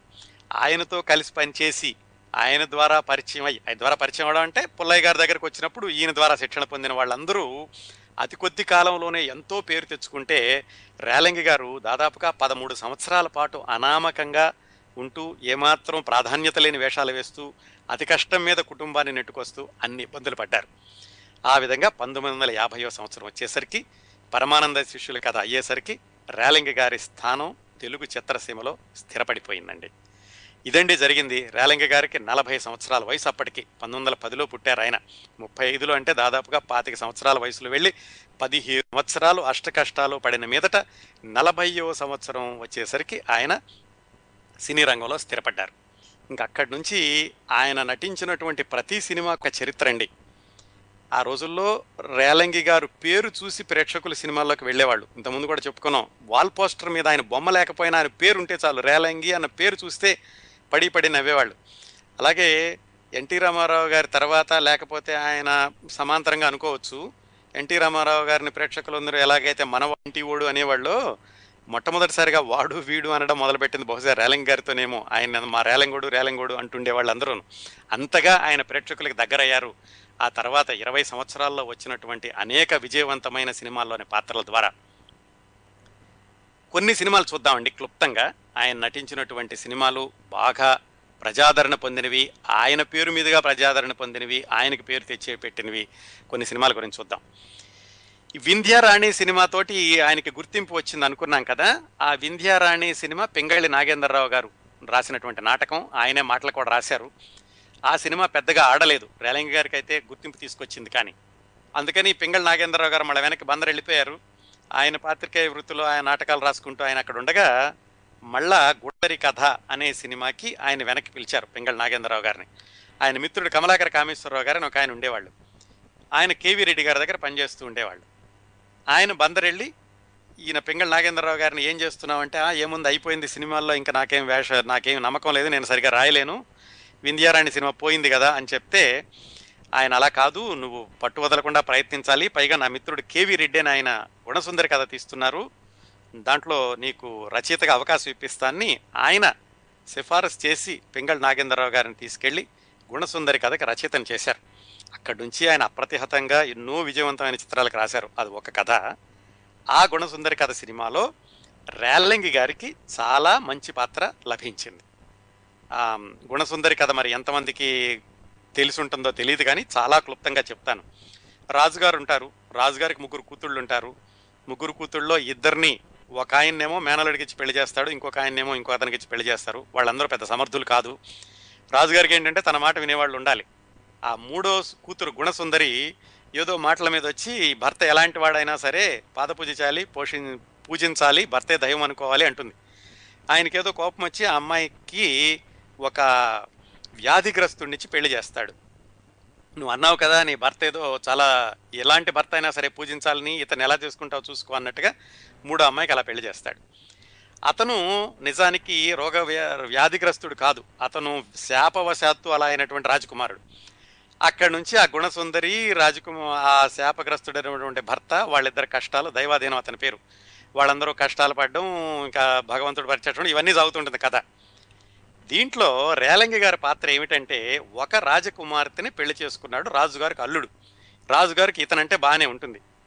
అతను ఏం చేయాలంటే ఈ గుణసుందరి దైవాధీనం వాళ్ళు పడే కష్టాలు పడేటప్పుడు వాళ్ళని మరింతగా ఇబ్బంది పెట్టడం లేకపోతే వాళ్ళు ఏదో మణిని తీసుకురావడానికి వెళ్ళినప్పుడు వాళ్ళని అడ్డం కొట్టడం వాళ్ళని మోసం చేయడం ఇలాంటి పాత్ర రేలంగి గారిది. దాంట్లో హాస్యము ఉంది. ఒక విధమైనటువంటి విలనిజం కూడా ఉందన్నమాట. క్రూరత్వం అన్నింటినీ పోషించాలి. పైగా ఆయన పూర్తిగా విలన్ లాగా చేయకూడదు. హాస్యంలో విలన్ని విలనిజాన్ని రంగరించాలి. అలాగా మధ్యలో శృంగారం చూపించాలి. ఓవర్ యాక్షన్ చేయకూడదు. భార్య ముందేమో నోరెత్తలేడు. ఇంకోవైపు చూస్తేనేమో ఎత్తు మీద ఎత్తు మీద పై ఎత్తు వేసేటటువంటి నక్కల మారి జుత్తుల మారి నక్కలాగా ఉండాలి. ఇలా ఇన్ని షేడ్స్ ఉన్నటువంటి పాత్ర ఆయనకి పంతొమ్మిది వందల నలభై తొమ్మిదిలో వచ్చిన గుణసుందరి కథలోనే లభించింది. అందుకని ఆ సినిమాలో ప్రధాన పాత్రలు జరుగుతున్నంతసేపు రేలంగి పాత్ర కూడా సమాంతరంగా నడుస్తూ ఉంటుంది. దాంతో చాలా అద్భుతమైనటువంటి పేరు తెచ్చిపెట్టింది రేలంగి గారికి గుణసుందరి కథ. ఆయన ఏంటంటే మొదటి నుంచి కూడా ఏదో మొహం విపరంగా అష్టవంకరలు తిప్పేసేయడం గెంతులేయడం హాస్యం అంటే అలా చేసేవాళ్ళు కాదు. చాలా ఆయన శరీరాన్ని కూడా ఎక్కువ కదల్చకుండా ప్రేక్షకులను చక్కల కింద పెట్టడానికి ప్రతి మాటని స్పష్టంగా పలకడం ఎందుకంటే ఆయన నాలుక మందంగా ఉండేదట. అందుకని గబగబా మాట్లాడితే అర్థం కాదని నెమ్మదిగా పలకడం అదొకటి. అలాగే ఆయన కనుబొమ్మలు ఎగరేయడం మూతి అటు ఇటు తిప్పడం మొహంతో భావాలు పలికించడం వీటితోటి ఎక్కువగా నవ్వించేవాళ్ళండి. కేవలం రేలంగి వెనక వైపు నుంచి ముందుకు తిరిగి చూస్తే చాలు ప్రేక్షకులు నవ్వేసేవాళ్ళు. అలాంటి స్థితికి తీసుకొచ్చారనమాట మొట్టమొదటి రెండు మూడు విజయవంతమైన సినిమాల నుంచే. ఆ తర్వాత యాభై ఒకటిలో వచ్చింది. రామారావు గారి మొట్టమొదటి విజయవంతమైన జానపద చిత్రం పాతాళ భైరవి. దాంట్లో మళ్ళీ ఈయన వీర ధీర శూరసేనుడు రాజకుమార్తె యొక్క మేనల్లుడు బా- మేనల్లుడు ఆ, వేషం వేశారు ఆయన. దాంట్లో కూడా రాజకుమార్తెని పెళ్ళి చేసుకోవడానికి అని చెప్పేసి తన ప్రయత్నాలు చేయడం వాళ్ళ దగ్గర అవమానం పొందడం అట్లాగే ఈ తోటరాముడితోటి తలపడడం అతని తోటరాముడిని మోసం చేయాలనుకోవడం అతని ఇతను మోసం చేయడం ఇట్లా దానిలో కూడా ఒక విధమైనటువంటి అమాయకత్వము ఒక విధమైనటువంటి విలనిజము ఆ రెండు కలిపినటువంటి పాత్ర పాతాళ భైరవిలో. ఇంకోటి చూసుకుంటే ఈ మొట్టమొదట్లో విజయవంతమైనటువంటి చిత్రాలన్నింటి కూడా పింగళ నాగేంద్రరావు గారి రచయిత అండి. వింధ్యారానికి పింగళ నాగేంద్రరావు గారే. ఈ గుణసుందరి కథకి పింగళ నాగేంద్రరావు గారే. పాతాళ భైరవ్కి పింగళ నాగేంద్రరావు గారే. ఆయన అప్పటి నుంచి కూడా ఈయనకి ఊత పదాలు పెడుతూ ఉండేవాళ్ళు. గుణసుందరి కథలో టటటాట్ అని ఒక ఊత పదం పెట్టారు రేలంగ్ గారికి. అలాగే పాతాళ భైరవులో ఇంకో ఊత పదం అట్లా రేలంగి రేలంగి గారి కోసమని ప్రత్యేకమైనటువంటి పాత్రలు సృష్టిస్తున్నట్టుగా ప్రత్యేక శ్రద్ధతో రాసేవాళ్ళు నాగేంద్రరావు గారు. ఆ విధంగా పాతాళ భైరవులో మరొక అద్భుతమైన పాత్ర. ఇంకప్పటికీ పంతొమ్మిది వందల యాభై ఒకటి యాభై రెండు వచ్చేసరికి ఆయన చాలా డిమాండ్ ఉన్నటువంటి హాస్యనటుడు అయిపోయారండి. ఆ రోజుల్లో పక్కింటి అమ్మాయి అని ఒక సినిమా వచ్చింది. ఆ తర్వాత చాలా రోజుల తర్వాత మన చక్రవర్తి గారు ఎస్పి బాలసుబ్రహ్మణ్యం గారితో తీశారు పంతొమ్మిది ఎనభై ప్రాంతాల్లో. ఆ పక్కింటి అమ్మాయి సినిమాలో దాదాపుగా హీరో పాత్ర హీరోనే అనుకోవచ్చు. అమాయకుడు అనేటువంటి వ్యక్తి పక్కన ఉండే పక్కింట్లో ఉండే అమ్మాయి అమ్మాయిని ప్రేమించడానికి అతను పడేటటువంటి పాటలు చుట్టూన్నటువంటి మిత్ర మిత్ర బృందం చేసేటటువంటి హాస్య పనులు ఇలాంటి వాటన్నిటితోటి ఆయన పక్కింటి అమ్మాయి సినిమా పంతొమ్మిది వందల యాభై మూడులో వచ్చింది. దాంట్లో దాదాపు హీరో లాంటి పాత్ర పోషించారు. అది కూడా అద్భుతమైనటువంటి పేరు తెచ్చిపెట్టింది ఆయనకి. ఆ తర్వాత మళ్ళీ మన పెంగళ నాగేంద్రరావు గారిదే చంద్రహారం అని ఇంకో సినిమా వచ్చింది. నాగేంద్రరావు గారు రాసింది. అది పెద్దగా ఆడలేదు అటర్ ఫెయిల్యూర్ అయింది. కానీ నాగే ఆ, రేలంగి గారి పాత్రకు మాత్రం చాలా మంచి పేరు తెచ్చిపెట్టింది. ఇలా ఆయన విజయ పథం కొనసాగుతూ ఉండగా వచ్చిన ఇంకో మంచి సినిమా పెద్ద మనుషులండి. అది డివి నరసరాజు గారిని ఆ రచయితకి మొట్టమొదటి సినిమా. దాంట్లో తిక్కశంకరం పాత్ర వేస్తారు. అంటే పిచ్చివాడుగా ఉంటారు. నిజంగా పిచ్చివాడు కాదు మిగతా వాళ్ళ రహస్యాలు కనిపెట్టడానికి అని చెప్పేసి. అది ఇంకొక విభిన్నమైనటువంటి షేడ్ ఉన్నటువంటి పాత్ర. అది ఇంకా చాలా పెద్ద పేరు తెచ్చిపెట్టింది ఆయనకి. ఆ తర్వాత అలాగే రామారావు గారిది రాజు పేద అని ఆ సినిమాలో ఇంకొక వేషం వేశారు. ఇంకా చెప్పుకున్నాం కదా రేలంగి గారి ద్వారా పరిచయమైన వాళ్ళందరూ కూడా ఆ తర్వాత అతి త్వరగా వాళ్ళు సినీ రంగంలో దర్శకులుగా కానీ నిర్మాతలుగా కానీ హీరోయిన్లుగా కానీ గాయకులుగా కానీ ఎదగడం ఈయన మాత్రం అలాగే ఉండిపోవడం. అలాంటి వాళ్ళలో భానుమతి గారు. పంతొమ్మిది వందల ముప్పై ఎనిమిది ముప్పై తొమ్మిది ప్రాంతాల్లో ఆయన సినీ ఆవిడ సినీ రంగ ప్రవేశం చేస్తే అతి కొద్ది కాలంలోనే ఆవిడ నిర్మాత అయ్యారు. సినిమాలు కూడా తీయడం మొదలుపెట్టారు. స్టూడియో కూడా కట్టారు. రాలయం గారు అలా ఇబ్బందులు పడుతూ పడుతూ పంతొమ్మిది వందల యాభైకి ఆయన స్థిరపడ్డారని చెప్పుకున్నాం కదా. యాభై నాలుగులో భానుమతి గారు విప్రనారాయణ అనే సినిమా తీశారు. దాంట్లో రేలంగి గారికి అద్భుతమైనటువంటి పాత్ర. నాగేశ్వరరావు గారి పక్కన ఆ ఆశ్రమంలో ఉండడం నాగేశ్వరరావు గారిని భానుమతి అంటే విప్రనారాయణ దేవి వశం చేసుకునేటటువంటి ఆ- సంఘటనల్లో ఆయన్ని బయటకు తీసుకురావడానికని ప్రయత్నించే పాత్ర రంగరాజు పాత్ర విప్రనారాయణ. ఒకప్పుడు ఒంగోలు వెళ్ళి ఆ చిన్నపిల్లని తీసుకుని రాజమండ్రి వెళ్ళి ఇలాగ పరిచయం చేసి ఆవిడ్ని సినిమాల్లోకి పరిచయం అవడానికి ప్రముఖ పాత్ర పోషించిన రేలంగి గారు ఇలా భానుమతి గారు తీసినటువంటి విపరనారాయణ సినిమాలో మంచి పాత్ర ధరించారు. దానికి కూడా చాలా మంచి పేరు వచ్చింది. అందులో ఈ దేవదేవి వాళ్ళ తల్లితోటి మాటక మాట అనడం ఒకళ్ళనొకళ్ళు రిపార్టీలు ఇచ్చుకోవడం అలాంటి సం సంఘటనలో కూడా రేలంగ్ గారు చాలా బాగా చేశారు. ఆ సినిమా మొత్తంలో హాస్యం రిలీఫ్గా ఉండేటటువంటి పాత్ర రేలంగ్ గారిది విప్రనారాయణలో ఇంకా మిస్సమ్మ సినిమాలో రేలంగ్ గారి గురించి చెప్పాల్సిన పని లేదు. అట్లాగే చింతామణి ఇంకొక చాలా మంచి సినిమా పంతొమ్మిది వందల యాభై ఆరులో వచ్చిందండి. చింతామణి అని అది స్టేజ్ నాటకంగా ఉండేది. దాన్ని చింతామణి సినిమాగా తీశారు. స్టేజ్ నాటకంగా ఉన్నప్పుడు రేలంగి గారు చాలా చిన్నపిల్లడప్పుడే దాంట్లో ఆయన సుబ్బిశెట్టి వేషం వేశారు అలాగే చింతామణి తల్లి పాత్ర వేశారు. ఈ సినిమాలో ఆయన సుబ్బిశెట్టి పాత్ర వేశారు చింతామణి సినిమాలో. అది కూడా చాలా మంచి పేరు తెచ్చిపెట్టింది. అప్పటికే ఆయనకి చాలా హీరోకి ఎంత డిమాండ్ ఉందో ఈయనకి అంత డిమాండ్ ఉంటే స్టేజ్కి చేరుకున్నారు పంతొమ్మిది వందల యాభై యాభై ఐదు ప్రాంతాలు వచ్చేసరికి. ఇంకో అద్భుతమైన పాత్ర ఆయనకి ఆ ప్రయాణంలో దొరికింది. పంతొమ్మిది వందల యాభై ఏడులో వచ్చింది మాయాబజార్ మాయాబజార్లోని లక్ష్మణ కుమారుడు. ఇప్పటికి కూడా మాయాబజార్లో మిగతా అన్ని పాత్రల గురించి ఎంతసేపు మాట్లాడుకుంటారో లక్ష్మణ కుమారుడి పాత్ర గురించి కూడా అంతసేపు మాట్లాడుకుంటారు రేలంగి గారి నటన గురించి కూడా అంతసేపు మాట్లాడుకుంటారు. నిజానికి మనం కేవీ రెడ్డి గారి గురించి మాట్లాడుకున్నప్పుడు చెప్పుకున్నాం ఈ మాయాబజార్ అనేది కల్పిత కథ మహాభారతంలో ఉన్నది కాదు. అందులో ఈ దుర్యోధనుడు దుర్యోధనుడి కొడుకు లక్ష్మణ కుమారుడు దుర్యోధనుడు ఎంత పౌరుషం ఉన్నవాడు? కానీ లక్ష్మణ కుమారుడిని మాత్రం అలా సరదాగా కొంచెం హాస్యంగా చూపించారు దానికి కూడా రచయిత పెంగళ నాగేంద్రరావు గారు దర్శకుడు కేవీ రెడ్డి గారు వేరే వివరణ ఇచ్చారనుకోండి. మొత్తానికి ఆ సినిమాలో హాస్యం సృష్టించడంలో ప్రముఖ పాత్ర వహించిన ఒక పాత్ర లక్ష్మణ కుమారుడిది రేలంగి గారిది అనమాట ఆ తర్వాత సువర్ణ సుందరి చుంచు లక్ష్మి చుంచు లక్ష్మి సినిమాలో ఆయన నారదుడిగా వేశారు. ఇంకో మంచి సినిమా అప్పు చేసి పప్పుకూడు. దాంట్లో భజగోవిందం అనేటటువంటి పాత్ర వేశారు. ఇప్పుడు తర్వాత పాట వినిపిస్తా దాంట్లోది ఇట్లా చాలా సినిమాలండి. ఎన్ని సినిమాలు చూసుకున్నా కానీ ప్రతి సినిమాలో కూడా ర్యాలింగ్ గారిది ఒక ప్రత్యేకమైనటువంటి పాత్ర ఉండేది. ఎంతసేపు అన్నా ఉండనివ్వండి. ఆయన పాత్ర పేరు కానీ ఆయన అందులో వాడిన ఊత పదాలు కానీ అందులో ఆయన చేసినటువంటి చమక్కులు కానీ ఆయన నటనలో వచ్చినటువంటి మెరుపులు కానీ ప్రేక్షకులకి విపరీతంగా ఆకర్షించేవి. ఆయన పేరు చూసి వెళ్ళేవాళ్ళు. అలాగే ఆ రోజుల్లో హీరో గారి కాల్ షీట్ కంటే ముందు కూడా రేలంగి గారి కాల్ షీట్ కనుక్కునేవాళ్ళట ఎందుకంటే చెప్పుకున్నాం మనం రామారావు గారికి పదిహేను సినిమాలు నక్కినే నాగేశ్వరరావు గారికి పది సినిమాలు ఉంటే రేలంగి గారికి ఇరవై ఐదు సినిమాలు ఉండేవి. ఎందుకంటే అందరి సినిమాల్లోనూ రేలంగి గారు ఉండాలి కాబట్టి అంత డిమాండింగ్గా ఉండేవాళ్ళు పంతొమ్మిది వందల యాభై అరవై ప్రాంతాల్లో.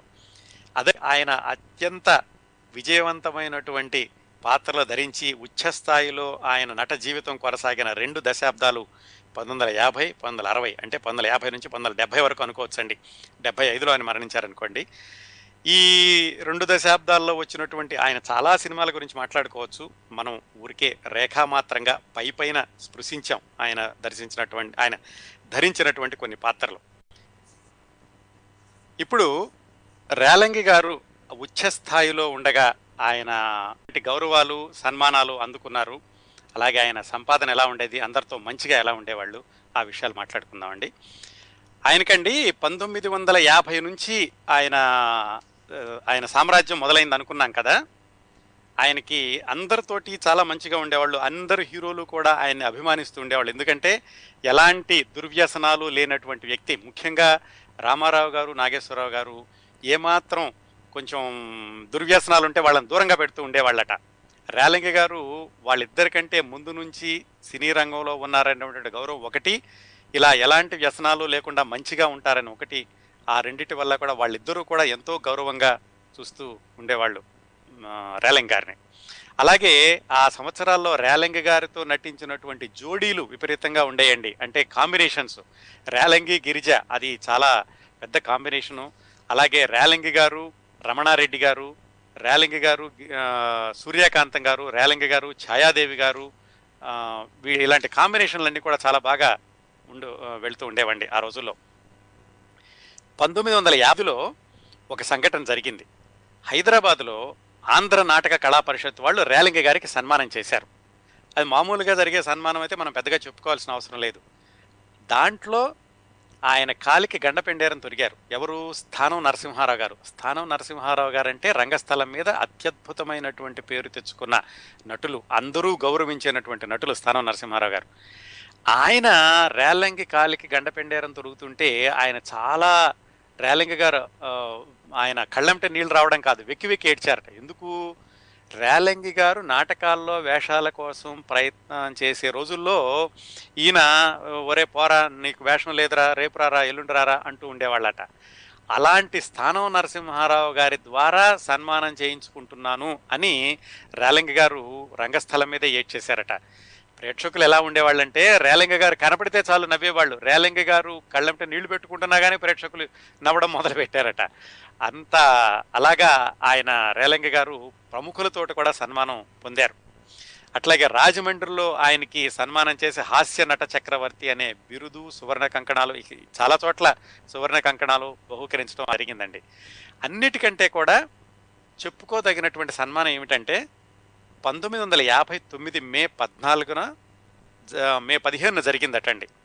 ఏంటంటే తెలుగు సినీ రంగంలో ఉండేటటువంటి కళాకారులు తమిళ సినీ రంగంలో ఉండేటువంటి కళాకారులు అందరూ కలిసి రేలంగి గారికి సన్మానం చేశారు. పంతొమ్మిది వందల యాభై తొమ్మిది అంటే ఆయన సినిమాల్లో పేరు తెచ్చుకోవడం మొదలుపెట్టి పది సంవత్సరాలు అయిందనమాట ఈ ఎవరు అప్పట్లో చాలా పేరు తెచ్చుకున్న అప్పట్లో ఎంతో డిమాండ్లో ఉన్నటువంటి ఎంజి రామచంద్రన్ శివాజీ గణేశన్ గారు శారద గారు గీతాంజలి గారు రాజశ్రీ గారు మలయాళంలో ఉన్న కొట్టార్కర్ గారు ఇలా అన్ని భాషల వాళ్ళు కూడా రేలంగి గారికి ఆ ఘన సన్మానం చేశారు. అలాగా సినీ రంగంలో వాళ్ళతోటే సన్మానం పొందినటువంటి హాస్య నటుడు ఆ రోజుల్లో రేలక గారు ఒక్కళ్ళే అని చెప్పుకోవచ్చు. ఆ తర్వాత ఆయనకి వెంకటేశ్వర యూనివర్సిటీ సెనేట్ సభ్యుడిగా కూడా రేలంగ్ గారు కొంతకాలం పనిచేశారు. ఆయన చదువుకుంది తొమ్మిదో తరగతే. తొమ్మిదో తర్వాత ఆయన చదువులో నుంచి హై స్కూల్లో నుంచి మానేశారని చెప్పుకున్నాం. ఆయన వెంకటేశ్వర యూనివర్సిటీ సెనేట్ సభ్యుడిగా కూడా పనిచేశారు.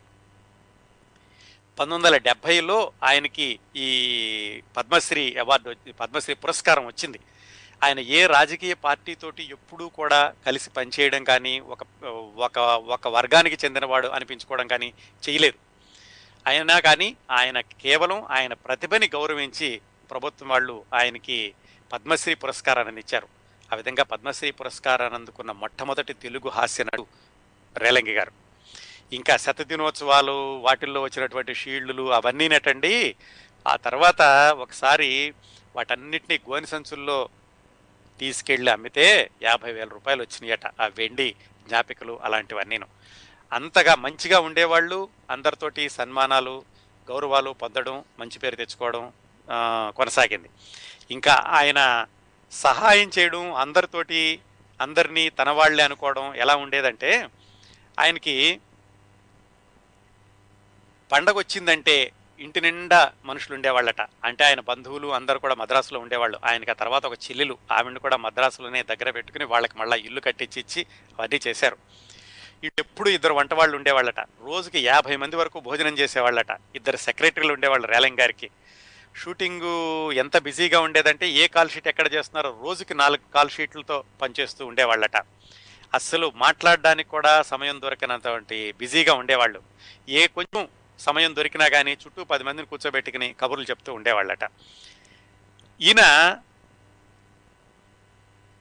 పేకాట పరిభాషలో ఈయన గురించి పేకేటి శివరం ఒకసారి చెప్పారటండి. ఏంటంటే తెలుగు సినిమాలో రేలంగి జోకర్ లాంటి వాడు రేలంగి సినిమాలో రేలంగి పాత్ర సెకండ్ సీక్వెన్స్ లాంటిది ఆ వేషం సరిగ్గా పడితే ఆ ప్రొడ్యూసర్కి డీల్ షో లేకపోతే ఆల్ కౌంట్ అయ్యేది మొదటి నుంచి కూడా రేలంగి మా సినిమాలో లేడు ఆయన బుక్ చేసుకోలేడు కానీ చివరిలో ఆయన్ని యాడ్ చేసామని కొంతమంది చెబుతూ ఉండేవాళ్ళు. అలా చెప్తే అది రమ్మీ అండ్ షో లేకపోతే ఆల్ కౌంట్ అయి అయినంత పని అయ్యేది. పేకాట పరిభాషలో రేలంగి గారి యొక్క ప్రాధాన్యత గురించి పేకేటి శివరామ్ గారు ఒకసారి చెప్పారట. ఆయన ఆయన తను కష్టాలు పడుతున్న రోజుల్లో కూడా వేరే వాళ్ళకి బాగా సహాయం చేసేవాళ్ళటండి. పద్మనాభం గారు మద్రాసు వచ్చి మళ్ళా వేషాల కోసం ఆయన కష్టపడుతుంటే రేలింగ గారు కష్టపడుతున్న రోజుల్లో కూడా ఆయన్ని సైకిల్ మీద ఎక్కించుకుని తీసుకెళ్ళి పుల్లయ్య గారికి పరిచయం చేసి ఇరా పద్మనాభం అని కొత్తగా వచ్చాడు ఏదైనా సహాయం ఇవ్వండి అని ఈయన సిఫార్సు చేసేవాడట. ఇంకా విపరీతంగా సంపాదించారండి ఆ రోజుల్లో. దాదాపుగా ఆరిళ్ళో ఏడిళ్ళో కొన్నారట. ఇప్పుడు విజయ గార్డెన్స్ అనే ఆ తర్వాత స్టూడియో వచ్చింది. దాంట్లో చాలా స్థలం రేలింగ గారు కొన్నదేనట. ఆయన తర్వాత ఎవరో లెక్కేసి చెప్పారు. ఆయన కొన్న స్థలం కనుక ఇప్పటికి ఉండుంటే దాదాపు ఐదు వందల కోట్లు ఆరు వందల కోట్లు పైన ఉండేదటండి ఆయన కొన్నటువంటి స్థలం మద్రాసులో. అంటే అలాగనే ఆయన ఏం పోగొట్టుకోలేదు. అన్నీ ఆయన ఆయన ఉన్నంత కాలం కూడా ఆయన చాలా వైభవంగానే ఉన్నారు ధనవంతుడిగానే ఉన్నారు. ఆయన సంపాదించిందన్న కూడా చాలా జాగ్రత్తగా ఆయన నిలవ చేసుకుంటూ దాన్ని సంరక్షించుకుంటూ మంచి పేరు తెచ్చుకుంటూనే ఉన్నారు సినిమాలో ఉన్న రోజులు కూడా కార్యక్రమంలో చిట్ట చివరి అంశంలోకి ప్రవేశించామండి. రేలంగి గారు వాళ్ళ సొంత ఊరు కాకినాడ అయినప్పటికీ వాళ్ళ అత్తగారు ఊరు తాడేపల్లిగూడెం అని చెప్పుకున్నాం కదా. తాడేపల్లిగూడెంలో చాలా గౌరవంగా ఉండేవాళ్ళు. ఊళ్ళో వాళ్ళందరూ కూడా ఈయన్ని బాగా గౌరవిస్తూ ఉండేవాళ్ళు. గారు వెంకటరామయ్య వెంకటరామయ్య అంటూ అలాగే చేబోలి వారు అల్లుడు అని చాలా మంచి పేరు తెచ్చుకున్నారు. ఆయన కేవలం సినీ రంగంలోనే కాకుండా కుటుంబ సంబంధ బాంధవ్యాల్లో కానీ ఆయన పుట్టి పెరిగిన ఊర్లో కానీ వాళ్ళ అత్తగారి ఊర్లో కానీ అందరూ కూడా వెంకటరామయ్య గారు మంచివారు అని అందరూ పొగుడుతూ ఉండేవాళ్ళు. ఆ రోజుల్లోనండి అంటే పంతొమ్మిది వందల అరవై ఐదు అరవై ఆరు ప్రాంతాల్లో ఈ సినిమా ప్రదర్శన అనేది ఎలా ఉండేదంటే ఏ ఏ కేంద్రాలు బి కేంద్రాలు సి కేంద్రాలు అలా ఉంటూ ఉండేవి. అంటే పెద్ద పెద్ద ఊళ్ళల్లో మాత్రమే మొట్టమొదటిసారిగా సినిమాలు విడుదలయ్యేవి. ఈ చిన్న చిన్న కేంద్రాల్లో సినిమాలు విడుదలయ్యేవి కాదు. విడుదలయ్యాక నెల రోజులకో రెండు నెలలకో వచ్చేవి. అందుకని పెద్ద సినిమా పెద్ద ఊళ్ళల్లో సినిమా విడుదలైనప్పుడు చూడాలంటే మొదటిసారే చూడాలంటే అందరూ కూడా పల్లెటూళ్ళ నుంచి కష్టపడి విజయవాడ ఆ దగ్గరలో ఉన్నటువంటి టౌన్లకు వెళ్ళి చూసేవాళ్ళు. ఈ తాడేపల్లిగూడెం లాంటి ఊళ్ళల్లో సినిమాలు విడుదలయ్యాయి కాదు మొట్టమొదటిసారిగా. రేలంగి గారికి ఆ ఊరికి ఏమైనా చెయ్యాలి అనిపించింది. తాడేపల్లిగూడెం ఊరికి ఏమైనా చెయ్యాలి అందరూ తను చాలా గౌరవిస్తారు అభిమానంగా ఉంటారు ఆ ఊరి ప్రజలకు ఏదైనా చేద్దామని ఇట్లా సినిమాలు చూడడానికని వాళ్ళు ఇబ్బంది పడుతూ దగ్గరలో ఉన్నటువంటి సిటీలకు వెళితే కానీ చూసే పరిస్థితి కాదు. అందుకని ఒక థియేటర్ కట్టిద్దామని ఆయన నిర్ణయించుకున్నారు. థియేటర్ కట్టిద్దామని నిర్ణయించుకుని తాడేపల్లిగూడెంలో ఆయన ఒక మంచి సినిమా థియేటర్ నిర్మాణానికి పూనుకున్నప్పుడు అందరూ చెప్పారు ఆ ఊళ్ళో ఎందుకు కడతావు నువ్వు? నువ్వు పెట్టిన డబ్బులకేమీ దానికి నీకు తిరిగి రాదు. అదే డబ్బులతోటి మద్రాసులో నువ్వు కట్టుకుంటే కనుక బాగా పెరుగుతుందని. కానీ ఆయనకేంటంటే పెట్టుబడి దృష్ట్యా కంటే కూడా ఆ ఊరి ప్రజలకు ఏమైనా చేయాలి ఆ ఊరి ప్రజలు గుర్తుంచులాగా గుర్తుంచుకునేలాగా చేయాలి అని సినిమా థియేటర్ నిర్మాణానికి ఆయన శంకుస్థాపన చేశారు. చేసి వాళ్ళ అబ్బాయిని అక్కడ ఉండి దాని నిర్మాణం కోసం అని చెప్పేసి వాళ్ళ అబ్బాయిని తాడేపల్లిగూడెంలోనే పెట్టి మద్రాసు నుంచి వాళ్ళ అబ్బాయి వెళ్ళి ఆ తాడేపల్లిగూడెంలో ఉండి ఆ సినిమా థియేటర్ నిర్మాణాన్ని పూర్తి చేయించారు. ఎంత కష్టంగా ఉండేదంటేనట ఆ రోజుల్లో ఈ సిమెంటు కానీ ఇనుము కానీ కావాలంటే తాడేపల్లిగూడెంలో దొరికేది కాదట. విజయవాడ వెళ్ళి విజయవాడ నుంచి లారీలతో తీసుకురావాల్సి వచ్చేది. అలా తీసుకొచ్చి అంత కష్టపడి ఆ థియేటర్ని పూర్తి చేశారు. అత్యాధునికమైనటువంటి సౌకర్యాలతోటి. ఇప్పుడంటే అన్ని ఊళ్ళలోనూ బాగున్నాయి అనుకోండి కానీ నలభై సంవత్సరాల క్రిందట మామూలు పల్లెటూళ్ళలో అంటే టూరింగ్ టాకీసులు ఉండేవి అట్లా పర్మనెంట్ థియేటరు అన్ని సౌకర్యాలతో ఉండడం అంటే అదొక పెద్ద విశేషంగా చెప్పుకుంటూ ఉండేవాళ్ళు. అట్లా ఆయన చక్కటి థియేటర్ని కట్టించారు తాడేపల్లిగూడెంలోను కట్టించి పంతొమ్మిది వందల అరవై రెండులో ఆ సినిమా థియేటర్ నిర్మాణాన్ని పూర్తి చేశారు. ఆ సినిమా నిర్మాణం ఇనాగరేషన్కి ఆయన గురువు గారు ఇంకెవరు? చిత్తజల్లు పుల్లయ్య గారు ఆయన కంపల్సరీగా ఉండాలి కదా ఆయన తీసుకొచ్చారు. అట్లాగే కేవీ రెడ్డి గారు తీసుకొచ్చారు. ఎస్వి రంగారావు గారు జమున్ గారు కాంతారావు గారు ఇలాంటి సినీ ప్రముఖులందరూ కూడా తాడేపల్లిగూడెం వెళ్ళి ఆ థియేటర్ యొక్క ప్రారంభోత్సవంలో పాల్గొన్నారు. ఆ ఊరి వాళ్ళందరికీ కూడా ఆ రోజు కనుల విందు అయిందట. ఇంతమంది సినిమా వాళ్ళు మా ఊరు వచ్చారు అని. రేలంగి గారు వాళ్ళ ఊళ్ళతో పాటుగా చుట్టుపక్కల ఊళ్ళ వాళ్ళందరికీ కూడా భోజనాలు పెట్టించారు ఆ థియేటర్ ప్రారంభోత్సవం రోజున. అక్కడి నుంచి ఆ థియేటర్లో కూడా తాడేపల్లిగూడెంలో కూడా కొత్తగా సినిమాలు విడుదలవ్వడం మొదలుపెట్టినాయి. అంతేకాకుండా రేలంగి గారి అబ్బాయి ఇంకొంచెం ఒక అడుగు ముందుకు వేసి ఇంగ్లీషు సినిమాలను కూడా దానిలో ఆడించడం మొదలుపెట్టాడు. Enter the Dragon Mackenna's Gold లాంటి ఇంగ్లీషు సినిమాలు కూడా తాడేపల్లిగూడెంలో విడుదలయ్యేవి. ఆ ఊరి ప్రజలకి సినిమా ప్రేక్షకులకి పండగే పండగ అనమాట థియేటర్ బ్రహ్మాండంగా ఉండేది సినిమాలు కూడా మంచి మంచి వచ్చాయి. ఆ విధంగా రేలంగి గారు ఒక జ్ఞాపికని ఆ ఊర్లో వదిలారు. ఇట్లా ఆయన నట జీవితం చాలా వైభవోపేతంగా జరుగుతున్న రోజుల్లో ఆయన షష్టు పూర్తికి కొన్ని రోజులు ముందు అంటే కొద్ది సంవత్సరాల ముందో నెలల ముందో అనుకోండి అంటే పంతొమ్మిది వందల అరవై ఎనిమిది ప్రాంతాల్లో అనుకోవచ్చు. ఆయన తరచూ తాడేపల్లిగూడెం వెళ్ళి కాస్త కాస్త టైం ఉందంటే తాడేపల్లిగూడెం వెళ్ళి అక్కడ ఆయన విశ్రాంతి తీసుకుంటూ ఉండేవాళ్ళు. ఒకసారి అలాగే ఆయన తాడేపల్లిగూడెం వెళ్ళినప్పుడు హఠాత్తుగా ఉన్నట్టుండి మధ్యాహ్నం భోజనం చేసి కాస్త పడుకుని లేద్దాం అనుకునేసరికి లేవలేకపోయారట. నడుం పట్టేసినట్టు అనిపించి. వెంటనే డాక్టర్ని పిలిపిస్తే ఆయనకి దాదాపుగా నడుం దగ్గరించి కింద వరకు కూడా పక్షవాతం చొచ్చుపడిపోయినట్టుగా అనిపించిందట. ఆయన కదలలేని పరిస్థితిలో ఉన్నారు. ఆర్థోపెడిక్ డాక్టర్ని పిలిపించి తాడేపల్లిగూడానికి మద్రాసు నుంచి నటరాజన్ అని ఆయన పిలిపించి ఆయనకి వైద్యం అది చేస్తే ఆయన ఏదో వైద్యం చేశారు. దానికి తోడుగా ఆ రోజుల్లో ఇంత అధునాతన వైద్యం ఉండేది కాదు కదా. ఈయనకి ఈ వెన్నుపూస దగ్గర నుంచి సరిగా లేదు అందువల్ల కింద భాగం చచ్చుపడిపోయింది దాన్ని సరిచేయాలని చెప్పి ఆయనకి ఒక సిమెంటు తొట్టిలో సిమెంటు పోసి దాంట్లో దాని మీద గుడ్డలేసి దాంట్లో రేలింగ గారిని పడుకోబెట్టేవాళ్ళట. ఎక్కడి నుంచి తల వరకు నడుం వరకు తొట్టి లోపల ఉండాలి. కాళ్ళు మాత్రం పైకి ఉండేవన్నమాట అది ఎవరో రాశారు ఆయన గురించినటువంటి పుస్తకంలో. ఆ రోజు అప్పట్లో చూస్తుంటే జాలేస్తూ ఉండేది. మనిషి కనపడేవాడు తొట్టి దగ్గరికి వెళితే ఎక్కడో లోపలికి తొంగి చూడాల్సి వచ్చేది. అంత దారుణమైనటువంటి అంత అపకరమైనటువంటి ఆ వైద్య విధానాన్ని కూడా ఆయన చేశారు. చేశాక కొంతకాలానికి కాస్త తగ్గింది. మళ్ళీ ఆయనకు అధీనంలోకి వచ్చింది కానీ పూర్తిగా ఆయన ఆరోగ్యవంతుడు కాలేకపోయారు. ఇదంతా పంతొమ్మిది వందల డెబ్బై ప్రాంతాల్లో అంటే దాదాపుగా ఆయనకు అరవై సంవత్సరాలు వచ్చింది వయసు వచ్చింది. అప్పటికే కొంచెం వృద్ధాప్యం ఛాయలు కూడా కనిపిస్తూ ఉన్నాయి. ఇంత అనారోగ్యంతో ఉన్నామని చెప్పి ఆయన షష్టి పూర్తి కూడా చేసుకోవడానికి ఇష్టపడలేదు అంటే పంతొమ్మిది వందల డెబ్బైలో కాకపోతే సినీ రంగంలో ఉన్న వాళ్ళకి తెలిసింది అందుకని అందరూ వాళ్ళే బయలుదేరి అక్కడికి వెళ్ళి తాడేపల్లిగూడెం వెళ్ళి ఆయన యొక్క ఆయన కుర్చీలో కూర్చునే ఆయన షష్టి పూర్తి ఉత్సవాన్ని చేసుకున్నారు. పెద్ద పెద్ద సినీ నటులందరూ కూడా తాడేపల్లిగూడి ఆయన్ని ఆ షష్టి పూర్తి రోజున అభినందించారనమాట అందరితోటి అంత మంచిగా ఉండేవాడు కాబట్టే అందరూ ఆయన గురించి ఆయన పిలవకపోయినా ఆయనకు అనారోగ్యం ఉందని మామూలుగా కనుక్కోవడమే కాకుండా షష్టి పూర్తి కూడా అందరూ వెళ్ళి తాడేపల్లిగూడెంలో ఆ కార్యక్రమాన్ని విజయవంతంగా చేశారు. ఆ తర్వాత కొంచెం ఆయన కాస్త సర్దుకున్నాక ఒక మాదిరిగా నడవగలను అనుకున్నప్పుడు మళ్ళీ మద్రాసు వచ్చి సినిమాల్లో వేషాలు వేస్తూ ఉండేవాళ్ళు. చాలా చిన్న చిన్న వేషాలు వేస్తూ ఉండేవాళ్ళు. ఆ వేషాలు వేయడానికంటండి ఎంత కష్టపడేవాళ్ళంటే అదేదో డబ్బులు సంపాదిద్దామని కాదు ఆయన నటన మీద ఉన్నటువంటి ప్రేమ. వాళ్ళకి ఒక్కళ్ళే అబ్బాయి విపరీతంగా డబ్బులు సంపాదించాల్సినటువంటి ఇది కూడా లేదు. కానీ ఆయనకి ఆ నటన మీద ఉన్నటువంటి ఆసక్తితోటి చిట్ట చివరి రోజుల్లో కూడా చిన్న చిన్న వేషాలు వేస్తూ ఉండేవాళ్ళు. అవి ఎలా ఉండేది? ఈయన స్టూడియో దగ్గరికి కారులో వెళితే ఇద్దరు కుర్రాళ్ళు అటు ఇటు నుంచుంటే వాళ్ళ మీద చేతులేసి ఆ సెట్లోకి వెళ్ళేవాళ్ళట. ఆయనకు ఒక పెద్ద కుర్చీ వేస్తే ఆ కుర్చీలో కూర్చుని ఆయన మీద క్లోజప్ షాట్స్ తీసేవాళ్ళు.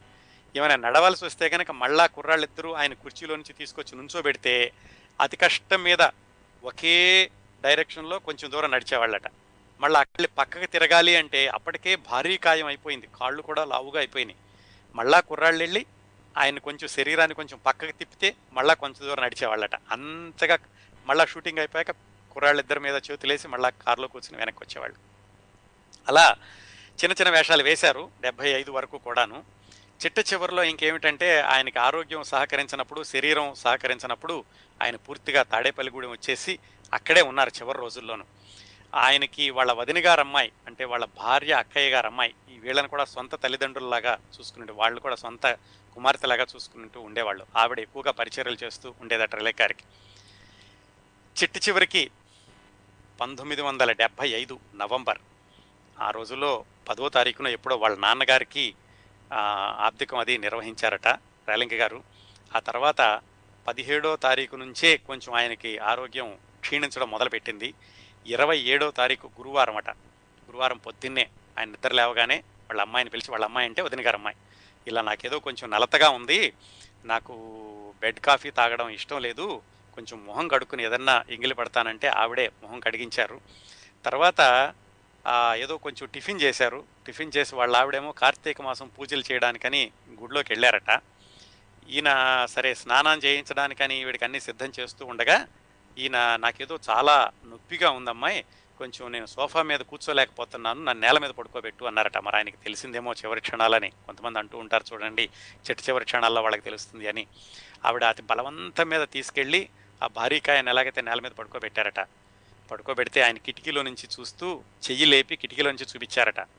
ఆ కిటికీలో నుంచి పక్షులు ఎగిరిపోతున్నాయి రెండు మూడు పక్షులు. అంతే. ఆ అదే చివరి క్షణాలు ఆ క్షణంలోనే ఆయన కళ్ళు మూశారు.